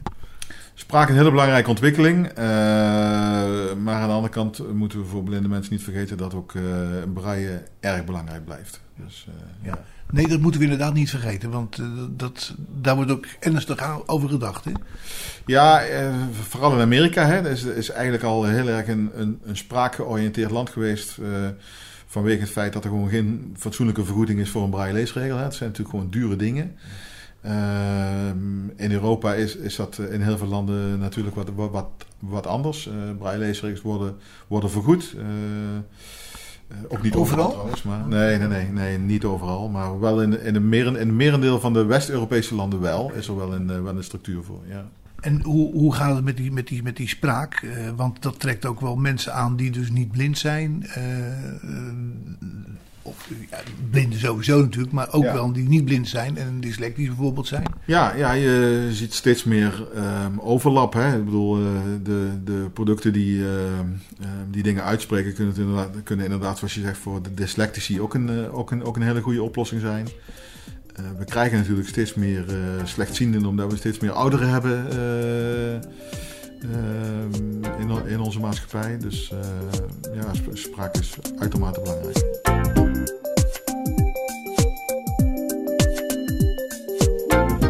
Wie richt zich nu op, op die ontwikkeling van de producten binnen jouw bedrijf? Nou, dat doen we eigenlijk met het, met, met het hele team wel samen. Weet je wel? Ik bedoel, er, is altijd, er komt altijd eh, informatie uit de markt. Er komt altijd eh, informatie uit gebruikers. Er, komt altijd, eh, er, komen altijd ideeën op bij, eh, bij nieuwe jonge ondernemers die denken van... God, dat zou ook een mooi, mooi idee zijn voor mensen die, die het niet gewoon kunnen zien. Hè? Of, of niet gewoon informatie tot zich kunnen nemen. Dus eigenlijk, eigenlijk komt die ontwikkeling vandaan overal vandaan. ja. Zo'n Hable One is bijvoorbeeld een, echt een hele goede ontwikkeling, vind ik. Ja, dat, ja, dat denk ik ook. Ehm, kijk, er zijn natuurlijk een, eh, een x-aantal mensen die, eh, die gewoon zo snel al zijn eh, met, met, met, met een smartphone zelf, die dat apparaatje niet nodig hebben. Eh, maar er zijn er heel veel voor wie het een ontzettend goede uitkomst is. Eh, puur alleen al om het feit dat je eh, niet met je dure smartphone eh, in de bus hem uit de tas hoeft te halen. Met, met alle risico van dien. Hè? Dus je, hebt, eh, je kunt hem gewoon lekker laten zitten in je tas of in je jas. En je, je pakt die Hable One en je kunt met een eh, oortje in kun je eigenlijk je hele telefoon bedienen. Je kunt de braille opschrijven. Ja, je kunt braille, ja, je kunt braille schrift doen. Ja. Radio 509. Hoe sta je nou tegenover de aanpassingen die worden, maatschappelijk worden gedaan voor blinden en slechtzienden? Ja, ik, ik, ik, ik vind dat het nog niet snel genoeg gaat. Kijk, we hebben natuurlijk in Nederland hebben we al jarenlang eh, dat verdrag ondertekend eh, dat alles toegankelijk moest zijn. Maar we zijn erg traag in de daadwerkelijke uitvoeren ervan. En ehm, ja, dat kan, allemaal wel, eh, dat kan allemaal wel een stukje sneller en een stukje beter. Gelukkig is nou net de wet er doorheen dat, dat alle overheidsapps eh, toegankelijk moeten zijn. Hè. Dat is net vorige week, is, eh, vorige week bekend geworden. Waar de vijf geschikt, geloof ik. Ja, ja, dat is natuurlijk schandalig. Hè? Dat is, eh, ja. Ik vind dat de overheid toch wel een voorbeeldfunctie moet hebben. Absoluut, absoluut. Als er een, eh, als er eh, partij is zeg maar, die dat goed geregeld moet hebben, dan is het de overheid. Hè? Je wil dat, dat informatie toegankelijk is voor iedereen. Maar ik zie het nog steeds, weet je, als ik, als ik ooit op Facebook kijk en ik zie een berichtje van de gemeente Arnhem, waar ik dan vlakbij woon. En dan hebben ze de informatie voor, eh, vanwege corona mooi geplaatst in een plaatje op Facebook. Maar dat plaatje is niet getagd en eh, ja, je kunt het ook niet benaderen. En uiteindelijk staat er dan bij, als je meer informatie wil, gaan we naar de link van de Rijksoverheid. En ik vind, ja, weet je, je maakt het dus gewoon moeilijker voor mensen die een beperking, eh, die een visuele beperking hebben. Dus je denk er nou over na. En, en zet die informatie gewoon normaal in het bericht, zodat je er gewoon lekker door de tekst heen kan scrollen, weet je wel. Ja. Is er vanuit de wereld van blinden en slechtzienden niemand die daar richtlijnen voor geeft? Jawel, jawel, die zijn er wel. Je hebt natuurlijk de Stichting Accessibility die, die zich daar heel erg sterk voor maakt. Hè, met een keurmerk, eh, Drempels Weg. En er zijn meerdere, ook commerciële organisaties... eh, die dat natuurlijk ook gewoon als een gat in de markt eh, zien nu. En zich heel erg eh, werpen op het eh, toegankelijk maken van, eh, van websites. De adviezen daarvoor geven in ieder geval. Hè, dus, zodat de eigen bouwers van die websites of andere manieren van informatieverstrekking daarmee aan de slag kunnen. Ja, daar, maar daar is nog heel veel winst te halen.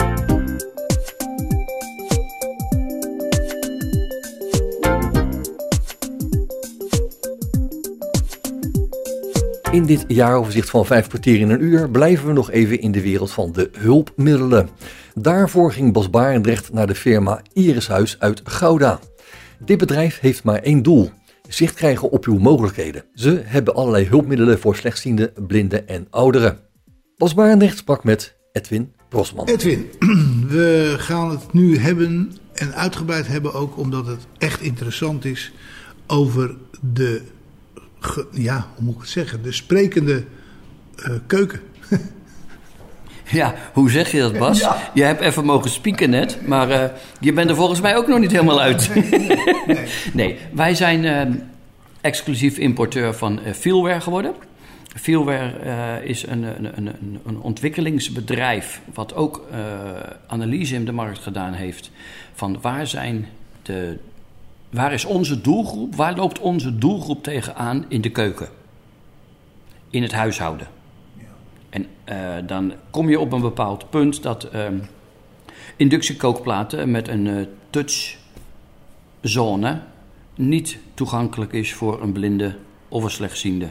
En daar zijn natuurlijk wel malletjes op te plakken, je kan er wel bumpons op plakken en al die dingen meer. Maar het blijft altijd een beetje behelpen. Het gaat er allemaal een keer weer af. Feelware, waar komt Feelware vandaan? Feelware is een eh, Duitse organisatie. En die heeft meer voor blinden en slechtzienden? Die zijn zich gaan specialiseren nu op ehm, de keuken. En eh, we zijn mede aan het helpen om dat uit te breiden naar een compleet assortiment. En dan spreken we over huishouden. Nu hebben we aanpassingen die beschikbaar zijn voor de keuken. En de eerste aanpassingen voor wasmachines en drogers zijn in beta-testing. De stofzuiger ook? Wat wil je weten van een stofzuiger, Bas? Ja, die computerstofzuiger. Een computerstofzuiger? Nee, daar durf ik nog niet, geen toezegging over te doen. Toch de moeite waard om er eens over na te denken. Nou ja, ik zeg niet voor niks. We zijn bezig om het huishouden proberen compleet te maken. Eh, eh, het ontwikkelt zich nog steeds. En eh, daar zijn wij heel blij mee. Ja, we zijn nu met de keukenapparatuur eh, zover dat we bestaande keukenapparatuur met uniek gevormde eh, stickersets, 3D geprinte stickersets, zodat je ook kan voelen wat, welke functie je hebt. Dat er ook een onderscheid is en niet overal dezelfde bumpon op zit. Of dat je met je eh, merkpasta eh, bepaalde dingen erop gaat schrijven of, of vormen erop gaat tekenen. Wij hebben uniek gevormde bumpons, waardoor je dus je, eh, een ombouwset beschikbaar is voor een wasmachine. Een ombouwset beschikbaar is voor een magnetron. Een ombouwset beschikbaar is voor een droger. En zo kunnen wij primair deze aanpassingen al regelen. Ook de huidige kookapparaturen en ovenapparaturen eh, hebben wij ombouwsets voor in de vorm van uniek gevormde bumpons. Maar dan ga je uit van, je zegt een ombouwset, dat mensen zelf de ombouw doen? Dan ga je ervan uit dat je bestaande apparatuur meer toegankelijk maakt dan dat hij nu is. Ga je spreken over apparatuur die je gaat vervangen, dan zeggen wij: neem even contact met ons op als je ideeën hebt wat je wil. Wij kunnen helpen kijken welke type nummers en welke apparatuur er beschikbaar is. In de vorm van de nieuwe versie, de nieuwe innovatie die wij ontwikkeld hebben samen met Feelware.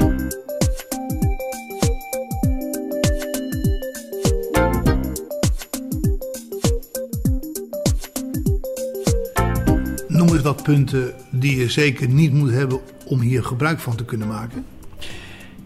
Ja, dat is een goede vraag. Ehm, ik mag aannemen dat als jij slechtziend of blind bent, dat je ook oplet welke keukenapparatuur je koopt. Maar denk even aan een reguliere inductiekookplaat. Daar zitten diptoetsen op. Daar zitten touchzones in voor harder en zachter te zetten. Zulke soort dingen zullen in mijn optiek de meeste blinden en de slechtzienden niet primair aanschaffen, maar op zoek gaan naar een inductiekookplaat met draaiknoppen. Juist die uitvoeringen waar die draaiknoppen op zitten, zijn vaak niet heel erg computergestuurd. En die kunnen wij, als er dus geen computergesturingsprogramma achter zit, aanpassen, zodat we de knoppen vervangen door onze innovatieve Feelware knoppen. En dat doe jij? Uh, dat kunnen wij doen, maar dat kan ook gewoon de installateur doen. Er zit een normale gebruiksaanwijzing bij. Iedereen kan dat zelf doen. Ja. Het enige wat wij altijd vragen van tevoren, geef even het type nummer door welke apparatuur jij hebt. Dan kunnen wij zorgen dat wij de knoppen goed inrichten en dat jij ook de juiste programmering van de knoppen krijgt. En die knoppen, die moet je zelf programmeren of laten programmeren? Nou, die knoppen, we spreken over knoppen natuurlijk, maar niemand weet nog wat er met die knoppen gaat gebeuren. Dus dat houden we nog even stiekem uh, achter, de, achter kiezen. Die knoppen, daar zit een stuk elektronica in en die zenden een signaal uit naar een, een geluidsbox. Um, en uh, wat er aan geprogrammeerd moet worden aan de knop, dat is de positie waar die zit. Ja, ja denk even aan je uh, inductiekookplaat, die heeft vier zones. Dus er moet één knop komen met de kookzone rechts voor. Er moet een knop komen met de zone rechts achter. En afhankelijk van de oven of de combinatie van, met oven die je dan hebt, is het ook weer, zit er een magnetronfunctie op? Wat zijn de functies van de oven? Welke volgorde hebben die functies? En die dingen moeten uniek geprogrammeerd worden als we over bestaande apparatuur hebben die bij u aanwezig is, zonder dat je dus wenst een keuze te maken in nieuwe apparatuur. Ja. Dus je kunt je apparatuur ook laten aanpassen. Wij doen ons best om bestaande apparatuur aan te passen. Daar kan ik geen garantie voor geven. Want dat kunnen we wel beoordelen als we weten welk type nummer en welk uh, merk u heeft staan.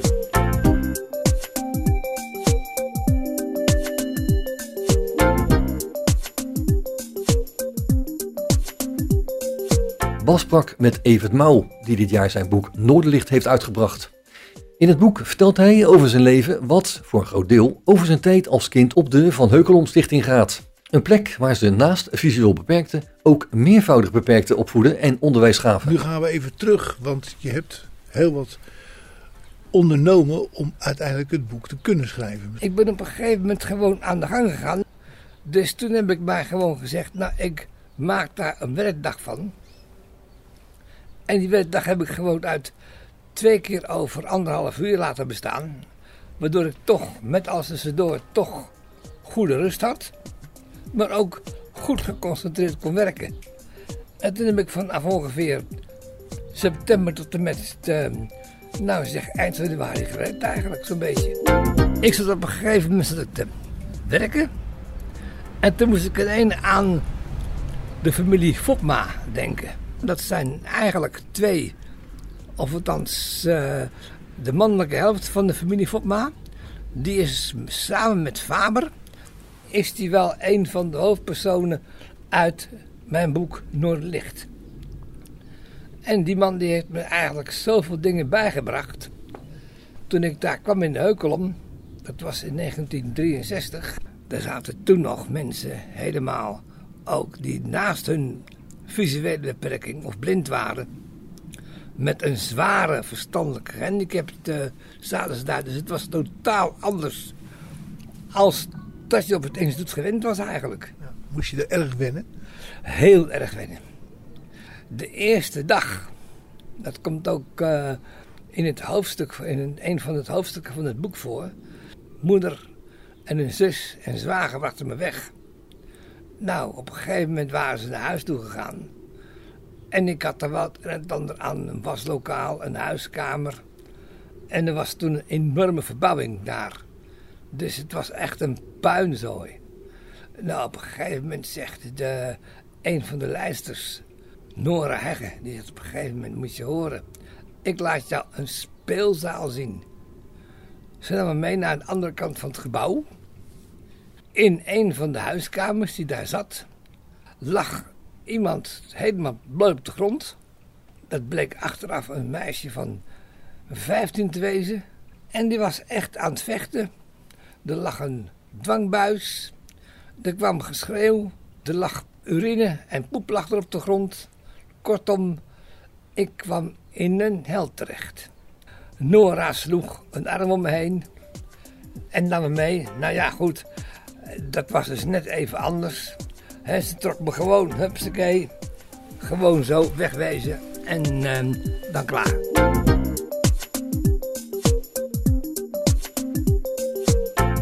Op een gegeven moment, toen kwam ik in een klas bij mevrouw Tissing. Dat was een hartstikke aardig mens. Die bleef toch een beetje op een bepaald niveau ze ontzien. Dus eigenlijk niet, uh, niet echt. Neem me zoals je bent. De eerste dag was best leuk. we zijn s'morgens moesten we een brief naar huis schrijven. een brief naar huis? Een brief naar huis schrijven. Ze gaf ons een biecht. En ze zegt, ga maar een brief schrijven naar huis. De volgende dag, om negen uur, ging ze voorlezen. Uit Greetje en Groesje. Nou, dat was een boekje wat je aan kinderen van een jaar of vier, vijf voorleest. Jij was toen? Ik was twaalf. Uh, afijn, gelukkig kwam Faber. Ja, dat was mijn held. Faber die was echt niet kinderachtig. Die zei dus ook gewoon uh, waar het op stond. En die zei dus ook gewoon van, moet je horen... ik schat je gewoon op je waarde en je kunt gewoon normaal doen. Dat was eigenlijk Faber. Ik bedoel, geen kinderachtig, ook gewoon... Dat, je moest ook gewoon echt normaal doen. Dus we hebben daar echt heel veel plezier gehad. Naast dat hij gymles gaf, zijn we ook vaak met de, hem naar de tuin geweest. Hij had een stuk uh, grond buiten Haren, bij Haren de Punt. De Punt is in de jaren 70 bekend geworden van de treinkaping. Nou, dat zul je ongetwijfeld te, wel weten. Nou, daar vlakbij had Faber een hele grote, heel grote tuin met een eigen gebouwd zomerhuisje. En daar verbleef hij uh, in de zomer met zijn kinderen en twee honden. En dan mochten we gras maaien en de meiden die dat wilden mochten een breiwerk meenemen. Nou, dat maakte hij net zo goed in orde. Had hij wijze plekken voor mij een uh, vlot timmerdams om het te zeggen, weet je wel. Dus op die manier, uh, die man kon echt alles. Vijf kwartier in één uur. Vandaag krijg je een uitgebreide terugblik op de onderwerpen die dit jaar bij Vijf kwartier in een uur de revue zijn gepasseerd. In Ermelo had Bas Barendrecht een uitgebreid gesprek met Jos Jongeling. En die leest onder het motto: Leven is prachtig en je kunt het nog mooier maken door je hart te volgen. En dat doet hij via muziek. Op 16-jarige leeftijd kwam hij, nadat zijn oogaandoening achteruit was gegaan door verkeerde medicatie, in bussen terecht om braille te leren. Maar dat was niet het enige wat zijn aandacht trok. Er was namelijk ook een beatkelder. Op Radio 509. Want daar werden feestjes gehouden en uh, er kwam wel eens een bandje spelen. En er gebeurden andere, andere dingen, baravonden en zo, weet je wel. Nou, dat was er ontzettend gezellig gewoon. En wat voor functie had je daar? Had je daar een functie in die bierkelder? Nee, Niet? Nee, nee, nee, nee. nee. Bier, bier de kratten leeg, ja. ja. Ja, bier drinken en muziek maken. Ja. Daar ben ik toen mee begonnen. En uh, ik ben begonnen met drummen toen. Dat was ook in... in, uh, in um, wat het, uh... Nou nee, dat was nog in Huis de Heide. Toen, hadden we van die, van die momenten. Dat, dan was er een festiviteit en dan konden de leerlingen ook van alles doen. En toen heb ik eh, playback gedaan. en, eh, maar toen ontdekte ik dat ik drummen heel erg leuk vond. Want ze hadden daar een drumstelletje in Huis te Heide. En toen hadden ze zo'n koor, allemaal, allemaal meisjes natuurlijk. Die gingen allemaal van die brave liedjes zingen van, eh, van Martine Bijl en zo, weet je wel. en, eh, en dan was er een jongen die, eh, die speelde heel goed piano, Jacques Bolhuis. En, die, en, en ik mocht daarbij drummen. Ik vond het helemaal te gek, joh. Want ik vond het drummen zo leuk, weet je. En zo is het eigenlijk, de muziek is toen gegroeid. Dat heb je bij ons op school ook nog gedaan. Ja, ja, ja. ja. Ik, toen toen- nou hadden we een, een, had ik een, een trio met Jan Seen en eh Arie Pols. En die kende Arie ik Pols, die ken ik wel. Ja, ja die, die, die, die, die heeft ook wel in Bussen dingen gedaan, maar ik weet niet precies hoe. Maar die, kende ik van Huis te Heide. En, eh, maar dan, eh, dan hebben we een keer in de beatkelder ook gespeeld met z'n drieën. Arie speelde orgel, Jan gitaar en ik drum. En dan gingen we in de beatkelder spelen. Ja.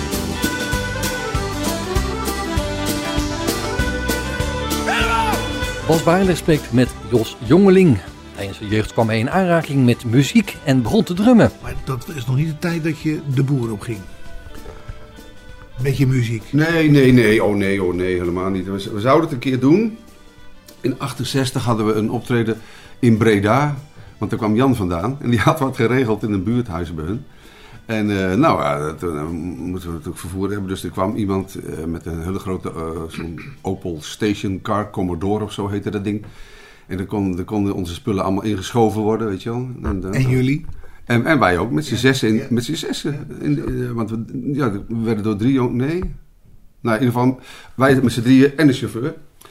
En, eh, en dan, dat was op 18 januari, ik zal het nooit vergeten. Hartstikke koud, rot weer. En we moesten we naar Breda. Nou, wij op weg natuurlijk, rijden, rijden, rijden, rijden. Eh, er was zo slecht weer dat we bij Ridderkerk op de snelweg waren. We kwamen onder een, onder een viaduct vandaan. En toen kreeg je op een he- hele klap zijwind. En toen ging die auto die ging, eh, verkeerd. Dus die ging draaien. En die ging over de kop. Over, de, de vangrail. kop, ja, ja. En die donderde het water in. Met ons erin. Bij Ridderkerk. Nou, paniek. Ja. Paniek. Want ja, je voelt opeens dat je voetjes worden nat. Oh jee. ja. En eh, steeds meer. En oh, uiteindelijk zijn we met heel veel geluk. eh, een van de jongens die, die heeft die een deur open kunnen krijgen. Er komt natuurlijk enorm veel water binnen. dan. Allemaal eruit. Niemand eh, ge- gewond of wat ook. Nou, en we, we, komen, we kruipen uit die auto en we, we gaan op de kant. eh, We kruipen de kant op. En er stonden heel veel mensen. Want die hadden dat gezien natuurlijk. Ja, hadden er smakelijk van genoten. Ja, dat, dat, dat hoopten ze. Maar er, iedereen er, was, er was niemand dood. Dus iedereen meteen weg. Ah, Het publiek allemaal weg. Ja. Echt waar. Echt, ja. 1968 hè, is dat gebeurd. Ja. En eh, nou ja, wij koud, koud. Ja. Ja. wat nu? Ja, rennen, rennen, rennen. Langs de snelweg gerend naar, naar, eh, naar Ridderkerk toe. Daar, daar vielen we een winkeltje binnen, een soort bakkertje. Van, maar kunnen wij hier even de politie bellen? Nou, die kerel die schrok zich kapot. De Zes kerels met natte kleren. Die opeens in zijn winkel stonden. En eh, nou, de politie gebeld. En die komt daar natuurlijk ook. En, en die mevrouw die, die, eh, van die winkel, die heeft ons toen in een schuurtje gezet met de kachel erbij. En een bak soep. En eh, nou ja, fijn. En de politie heeft goed ons- verzorgd? Ja, die, heeft ons, die vrouw was geweldig. Die heeft ons, eh, en toen heeft de politie ons verder in een busje naar Breda gebracht. Want eh, met de auto kon Toen was je wel iets te laat voor het optreden. zijn laat voor het optreden, is niet gebeurd ook. maar mijn drumstel was wel naar de haai. en het orgel ook. Ik zei, ja joh, wat vind ik. Ja, ja, dat was de eerste keer. En heb je er dan wat voor, voor, voor goed gekregen? Ik bedoel, dat drumstel, heb je dat nog weer terug gehad? Zo'n drumstel? Nee. Eh, dat drumstel was een, een, dat had ik geleend hè. Het was niet van mij. Och, ook dat nog? Ja, ook, ik had geleend. Ik had niet de eigen drumstel. dus Het was geleend. Ja, ja. En later, in, eh, in, toen ik eenmaal in Bussum eh, eh, op school kwam, toen heb ik nog, ik weet niet eens meer van wie, ergens anders nog weer een drumstel geleend. Waar ik dan wel mee speelde in het muziekgebouw. Ja, ja. Ja, ja, ja. Peter Ebbelaar, die ken je misschien Ja, die, wel. ja, ja, ja, die naam ken ik. wel. Die zat niet op school, maar die kwam wel heel veel op school. Ja, die- met Dick, met Dick speelde ze toch in een bandje. Zo, Ja. Zo'n, eh, ja, en daar heb ik ook nog wel eens bij van Vliet en zo, en- ja. Een beetje Balkan-achtig. Oh ja, het Balkanorkest dat, ja. Met Lex Grandia. Ja. En Tom Hessels. Ja, die waren goed hoor. Ja. Zo, de knut, die waren goed hoor. Ja, die waren ook goed. Ja, zonder meer. Ja, ik vond, ik vond, ik vond er bewondering voor altijd. Ja, ja. Zoals die piano speelde, ging ik altijd bij hem zitten. Lex. Kon, Lex Grandia. Ja. Kon ik tijden naar luisteren hoe die gozer kon spelen, jongen. Was ik zo jaloers op. Potverdorie, dat zou ik ook willen, weet je wel.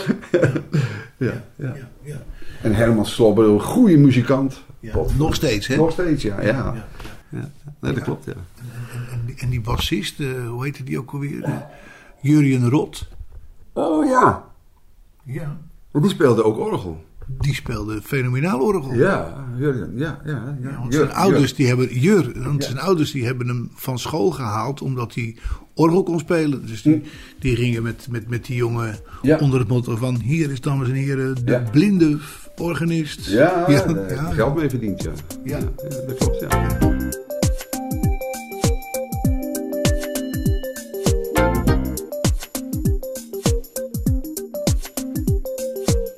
Dit jaar waren er een drietal uitzendingen die speciaal in het teken stonden van onze eigen Bas Barendrecht. Hierbij werd hij in het kader van de interviewer geïnterviewd door Peter Kroon uitgebreid ondervraagd. In dit deel van het gesprek vertelt Bas hoe hij het Blinde Instituut in Bussum heeft beleefd. Eh, het was een hele eh, leuke periode waar we met z'n allen eh, van alles en nog wat optuigden. We hadden bijvoorbeeld een aantal, aantal mensen, waaronder ik dus, eh, die, die eh, eh, altijd met techniek bezig waren. Dat was natuurlijk ook de tijd van de bandrecorder, de breedtape recorder. Die kreeg je ook. Dus als je, nou, ik weet, ik weet niet meer hoe oud was, maar 16 was geloof ik, dan kreeg je een recorder. En eh, daar kon je dan ook boeken mee lezen. Maar ja, wij, wij lazen er, sommigen lazen er ook wel boeken mee. Gesproken boeken, die toen net gemaakt werden. Maar eh, je kon er ook eh, muziek mee opnemen en draaien. En je Veel leuker, hè? Ja, en je kon de boel ook aan elkaar hangen. Dat deden wij. Dus we hadden dus... in die, in, in die tweede fase van, de, van, dat, van, vervolgtraject hadden we dus eh, eh, dat je dus van die kamer afging met z'n drieën of met z'n vijven. En dat je allemaal dus een eigen kamer kreeg om nog zelfstandiger te worden. Eh, in die kamer stond dus een, een, was een kast en er was een, tafel en een, en een bed. En er stond een stoel. En, en, en, en ja, dat, dat, kon je, dat kon je zo gezellig maken als je zelf wilde. En wij hadden dus eh, bedacht dat je, als je dus een recorder had, dat je dus die recorder eh, met een snoer kon doorkoppelen naar een volgende recorder. En dat je dan van daar vandaan weer kon naar een volgende recorder. En zo hingen er gewoon 15 recorders aan een snoer. Oké. En, eh, Is daar het zaadje geplant voor het latere radio maken? Ja, ik denk het wel. Eh, nou, zo later was dat overigens niet. Want toen dat, toen dat was, toen, ehm, toen we dus al die, al die kamers aan elkaar hadden gehangen. En, en, en s'avonds tot, nou sommigen tot diep in de nacht lagen te, lullen. Over van alles en nog wat. Vooral ook mooie vrouwen natuurlijk. En, en, en eh, nou goed. En we ook de, het verzoek kregen van, van de meisjesafdeling of zij ook op de lijnverbinding, zo noemden we dat dan, de lijnverbinding konden worden aangesloten. Dan hebben we natuurlijk eerst in een groot comité besloten om dat niet, niet te willen. Ja, nee, want dan kun je geen, eh, geen, geen, Nee. geen roddels meer over de meisjes. Nee, nee, nee, eh, nee. Maar later is dat toch, eh, is dat toch wel gebeurd. En toen hingen dus ongelooflijk veel recorders aan, aan snoeren. En die snoeren die probeerden we dan zoveel mogelijk weg te werken. En, eh, en iedereen wist het ook. En prima. Totdat we op een gegeven moment na de grote vakantie terugkwamen en alles weg was. Oh.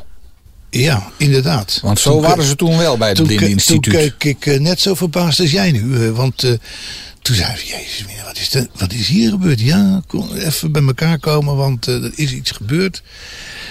Wat was namelijk het geval? De brandweer, die had gezegd dat het brandgevaarlijk was. Ah ja. Dat, was het ook eigenlijk natuurlijk. Hè? Want als je die, die stekkers niet in, het, in, de, in, de, in, de, in de recorder stopt, maar in stopcontact, dan klapt het de hele boel. Ja, maar dat moet je gewoon niet doen dan. Nee, nee, maar ja, die brandweer die, die, die moest de wet eh, volgen. En dat kwam ook weer omdat ik namelijk met een vriend had eh, veroorzaakt dat die brandweer ook op het toneel was gekomen op het instituut. Want op een gegeven moment, we hadden daar op die afdeling hadden we douches. En dan kon je dus met een man of drie, vier kon je onder de douche.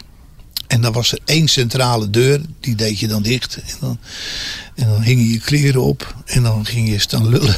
Eindeloos over alles en nog wat. En dan na een uur of, anderhalf, dat kon best een hele tijd duren. Dan, eh, ja, dan zei nou, ik, ik, ik, ik ga me aankleden en dan, eh, oké, ben ik lekker gedoucht. Maar onderwijl waren er natuurlijk ook mensen die wel wilden douchen, maar niet konden. En die deur zat dicht. Dus ik had met een, eh, een, een, een, een, een collega scholier, eh, Kees Oldenburg. En ik zei tegen Kees, Kees, dit, dit, dit duurt te lang. We gaan, we gaan onze maatregelen nemen. Kom op, ik zie daar een, een, een, een brandslang en die rollen we uit. En eh, ik ga onder die deur, onder die deur was een gleuf om, om de lucht natuurlijk toe te voeren en af te voeren. En dan spuiten we ze zo onder die douche vandaan. dus Kees die stond beneden eh, bij de kraan van die, van die brandslang. En die gaf een ruk aan die kraan. We hoorden een hoop geluid. Maar er kwam bij mij helemaal niks uit die straalpijp. En eh, nou, jezus, wat is er aan de hand? Nou, dat, daar waren we gaan wachten. De hele gang lag vol met gigantisch veel water. uit die kraan, uit die kraan. Dus Kees, hop die kraan uit. Nou, maar ja, dat had natuurlijk wel gevolgen. Ja. En eh, dat was sowieso gevolg voor ons, omdat, we dus, omdat ik het sowieso met Kees naar de directeur moest om te vertellen waarom we dat gedaan hadden. En, eh, maar eh, ja, het was gewoon helemaal niet veilig. En dat was, eh, toen kwam de brandweer eraan te pas.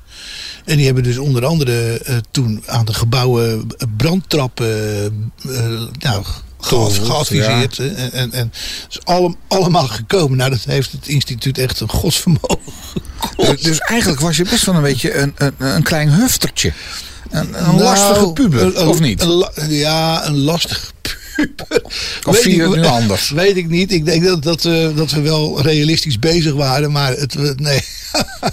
dit was dus eh, de, de, de, de, de, brandweer. En ja, zo hebben nog meer van die dingen gehad. Die, eh, die, die, die wat groter uitpakten dan wij konden konden, konden inschatten van tevoren. Dat was eigenlijk het probleem. Maar dat is altijd natuurlijk als je jong bent. Dan kun je niet inschatten hoe het uiteindelijk eindigt.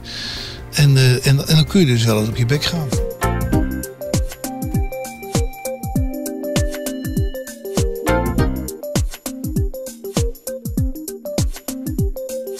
Bij dit jaaroverzicht van vijf kwartier in een uur heeft Bas Barendrecht nogmaals een gesprek met Ad van der Waals.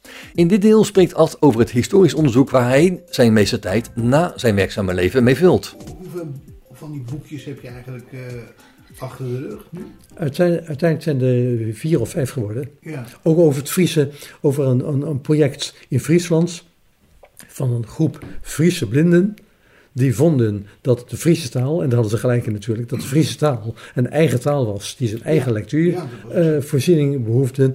Ze vonden dat ze te weinig medewerking kregen van de, eh, eh, van de blindenbibliotheek, met name de blindenbibliotheek in Den Haag.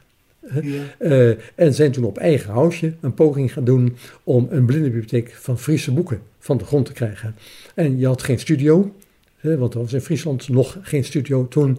Dus in het verhaal gaat dat een van de initiatiefnemers in een, eh, in een caravan, een oude caravan, Ja. in de achtertuin, het is een Ja, waar, in, ja. in de achtertuin, een microfoon neerzetten en daar eh, achter die microfoon de boeken liet, liet inlezen.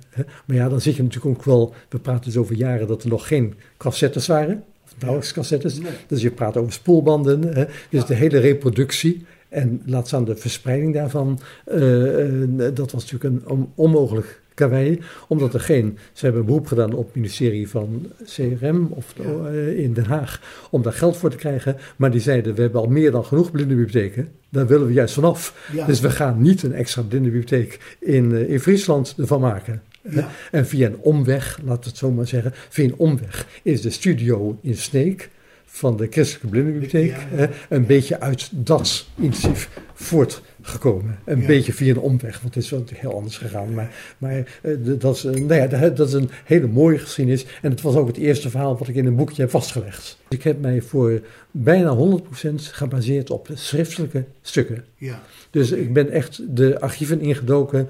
En dat is ook wel leuk werk. Archieven ingedoken, materiaal opgezocht. Proberen de verbanden te vinden. En ja, eh, als je goed... eh, niet iedereen wilde medewerken. maar ja, als je goed... Ik ben destijds in de krochten van het ministerie van Onderwijs geweest in Den Haag. Ja. In de kelders. Ja. En daar heb ik heel veel materiaal aangetroffen.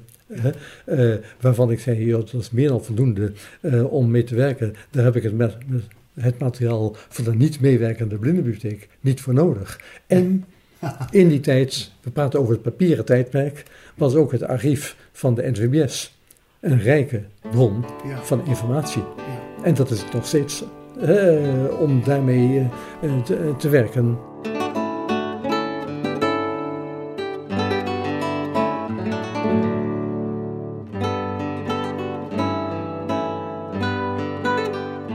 Waar is Adje dan nu nog mee bezig? Ja, dat is dus ook een vraag. Ja. Eh,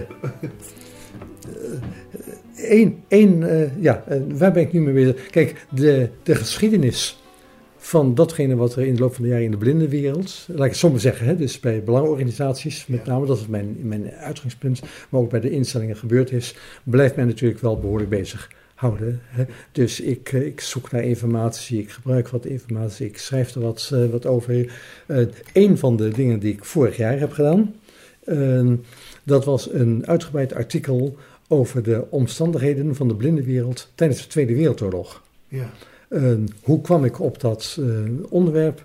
Eh, ik werd benaderd door iemand die werkzaam was bij het Verzetsmuseum in Amsterdam. Als onderzoeker, als, ah, ja, als- onderzoeker. En die, eh, dat was de onderzoeker die bezig was met het verhaal naar, het, eh, naar de Braille verzetskrans. Die, Ja. Waarvan we wisten dat hij in het, ergens in de Tweede Wereldoorlog in 1944 Geweest vers- is, vers- ja. verschenen was. Er was ook een naam van bekend. Hè. En de, eh, de, de betreffende eh, medewerker, die, moest een, oh, die was gevraagd eh, daarover een lezing te houden. En hij kreeg ook de vraag, eh, of dat was zijn eigen vraag, om dat een beetje in te kleden in de omstandigheden van de blindenwereld in, tijdens de Tweede Wereldoorlog. Hoe is het de bejaardenhuizen voor blinde mensen vergaan? Hoe is het bij de werkinstellingen voor blinden, de sociale werkvoorzieningen in die tijd vergaan? Waren er toen blinde, blinde bibliotheken? En hoe hebben die de oorlog doorgemaakt? Ja. Nou, zo waren er een paar dingen die hem interesseerden. Nou, via via kwamen ze toen bij mij terecht van ja, als je iets over de geschiedenis wil weten, dan moet je mee van de Waals terecht.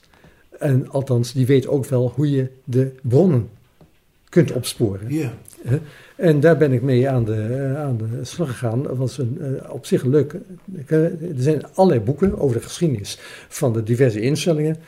En daar wordt natuurlijk ook aandacht besteed aan de periode tijdens de Tweede Wereldoorlog. Hè? Vaak heel semier, soms iets uitgebreider, maar heel divers. Hè? Nou, dat heb ik bij elkaar eh, eh, verzet, eh, gehaald en aan die persoon ter beschikking gesteld. Daar heeft hij uiteindelijk niet veel mee hoeven te doen. Hè, de- want zijn verhaal wel had een andere bedoeling, een andere inkleding. Ja. Maar ik had dat onderzoekswerk natuurlijk niet voor niks gedaan, was mijn opvatting. En dat heb ik toen vastgelegd in een, in een, in, in in een stuk, in een artikel. En dat artikel heb ik uiteindelijk eh, laten verschijnen op twee manieren. Ik heb het aangeboden aan de redactie van Moet je horen. Eh, die waren erin geïnteresseerd, hè, want die waren bezig met artikelen over de Tweede Wereldoorlog. Ja, ja.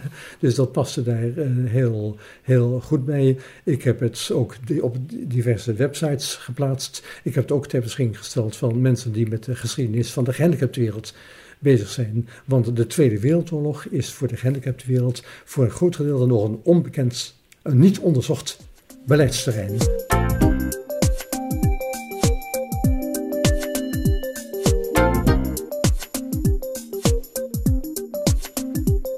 Vijf kwartier in één uur. Het laatste onderdeel van het jaaroverzicht is weggelegd voor Corrie Balemans. Een vrouw waarmee Bas Barendrecht nagenoeg zijn hele leven met enige regelmaat contact heeft gehad.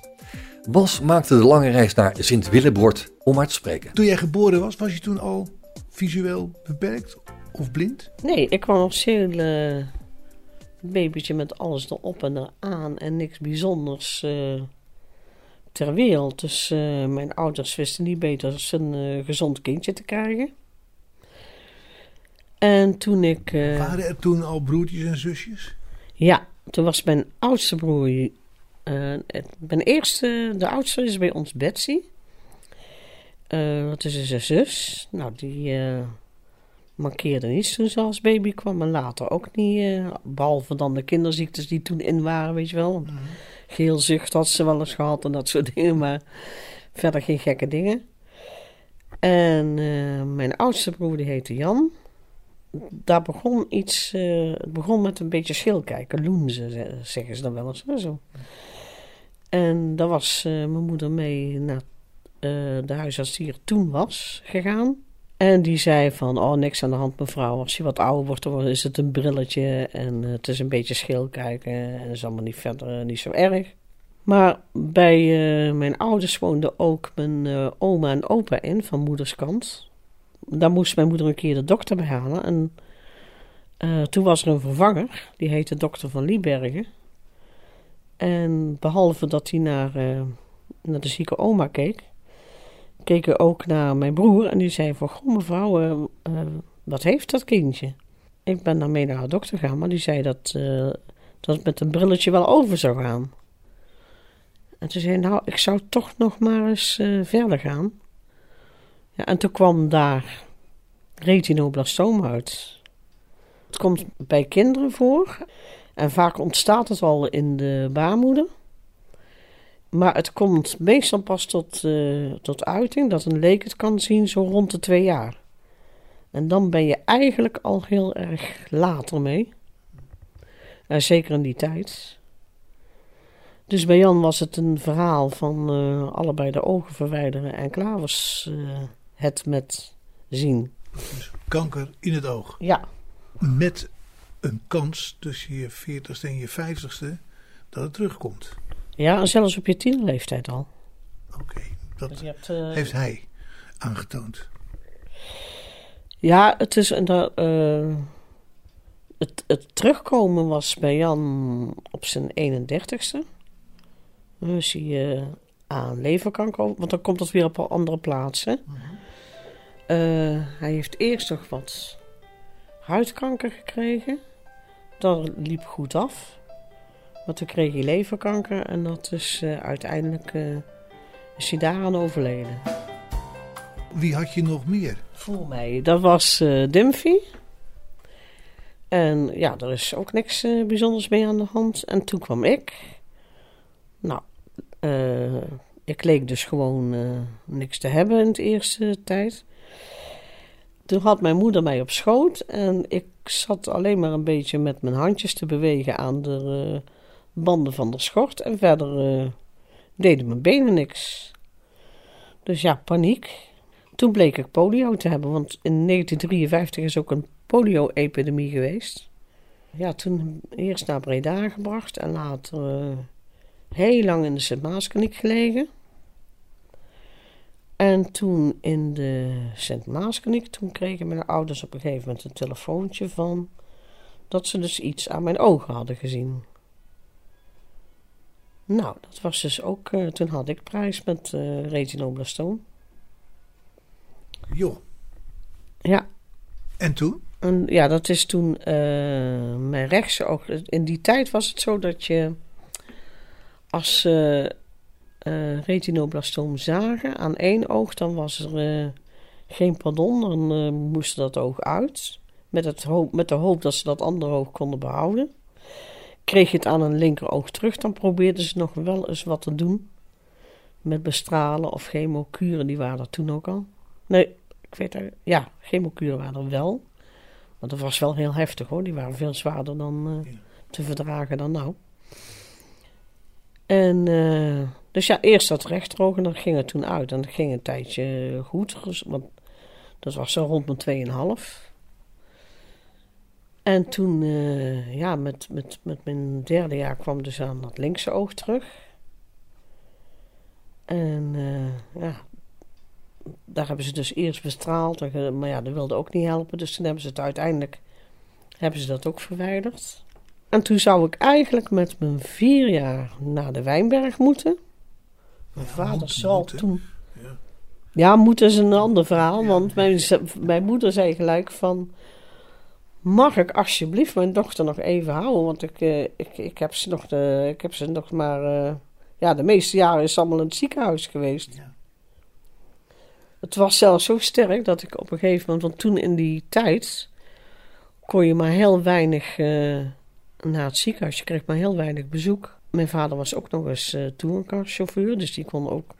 En mijn moeder kon helemaal geen auto rijden. Dus dan was het vaak eh, toch veel, nog meer minder bezoek dan andere kinderen, zeg maar, die in de buurt wonen.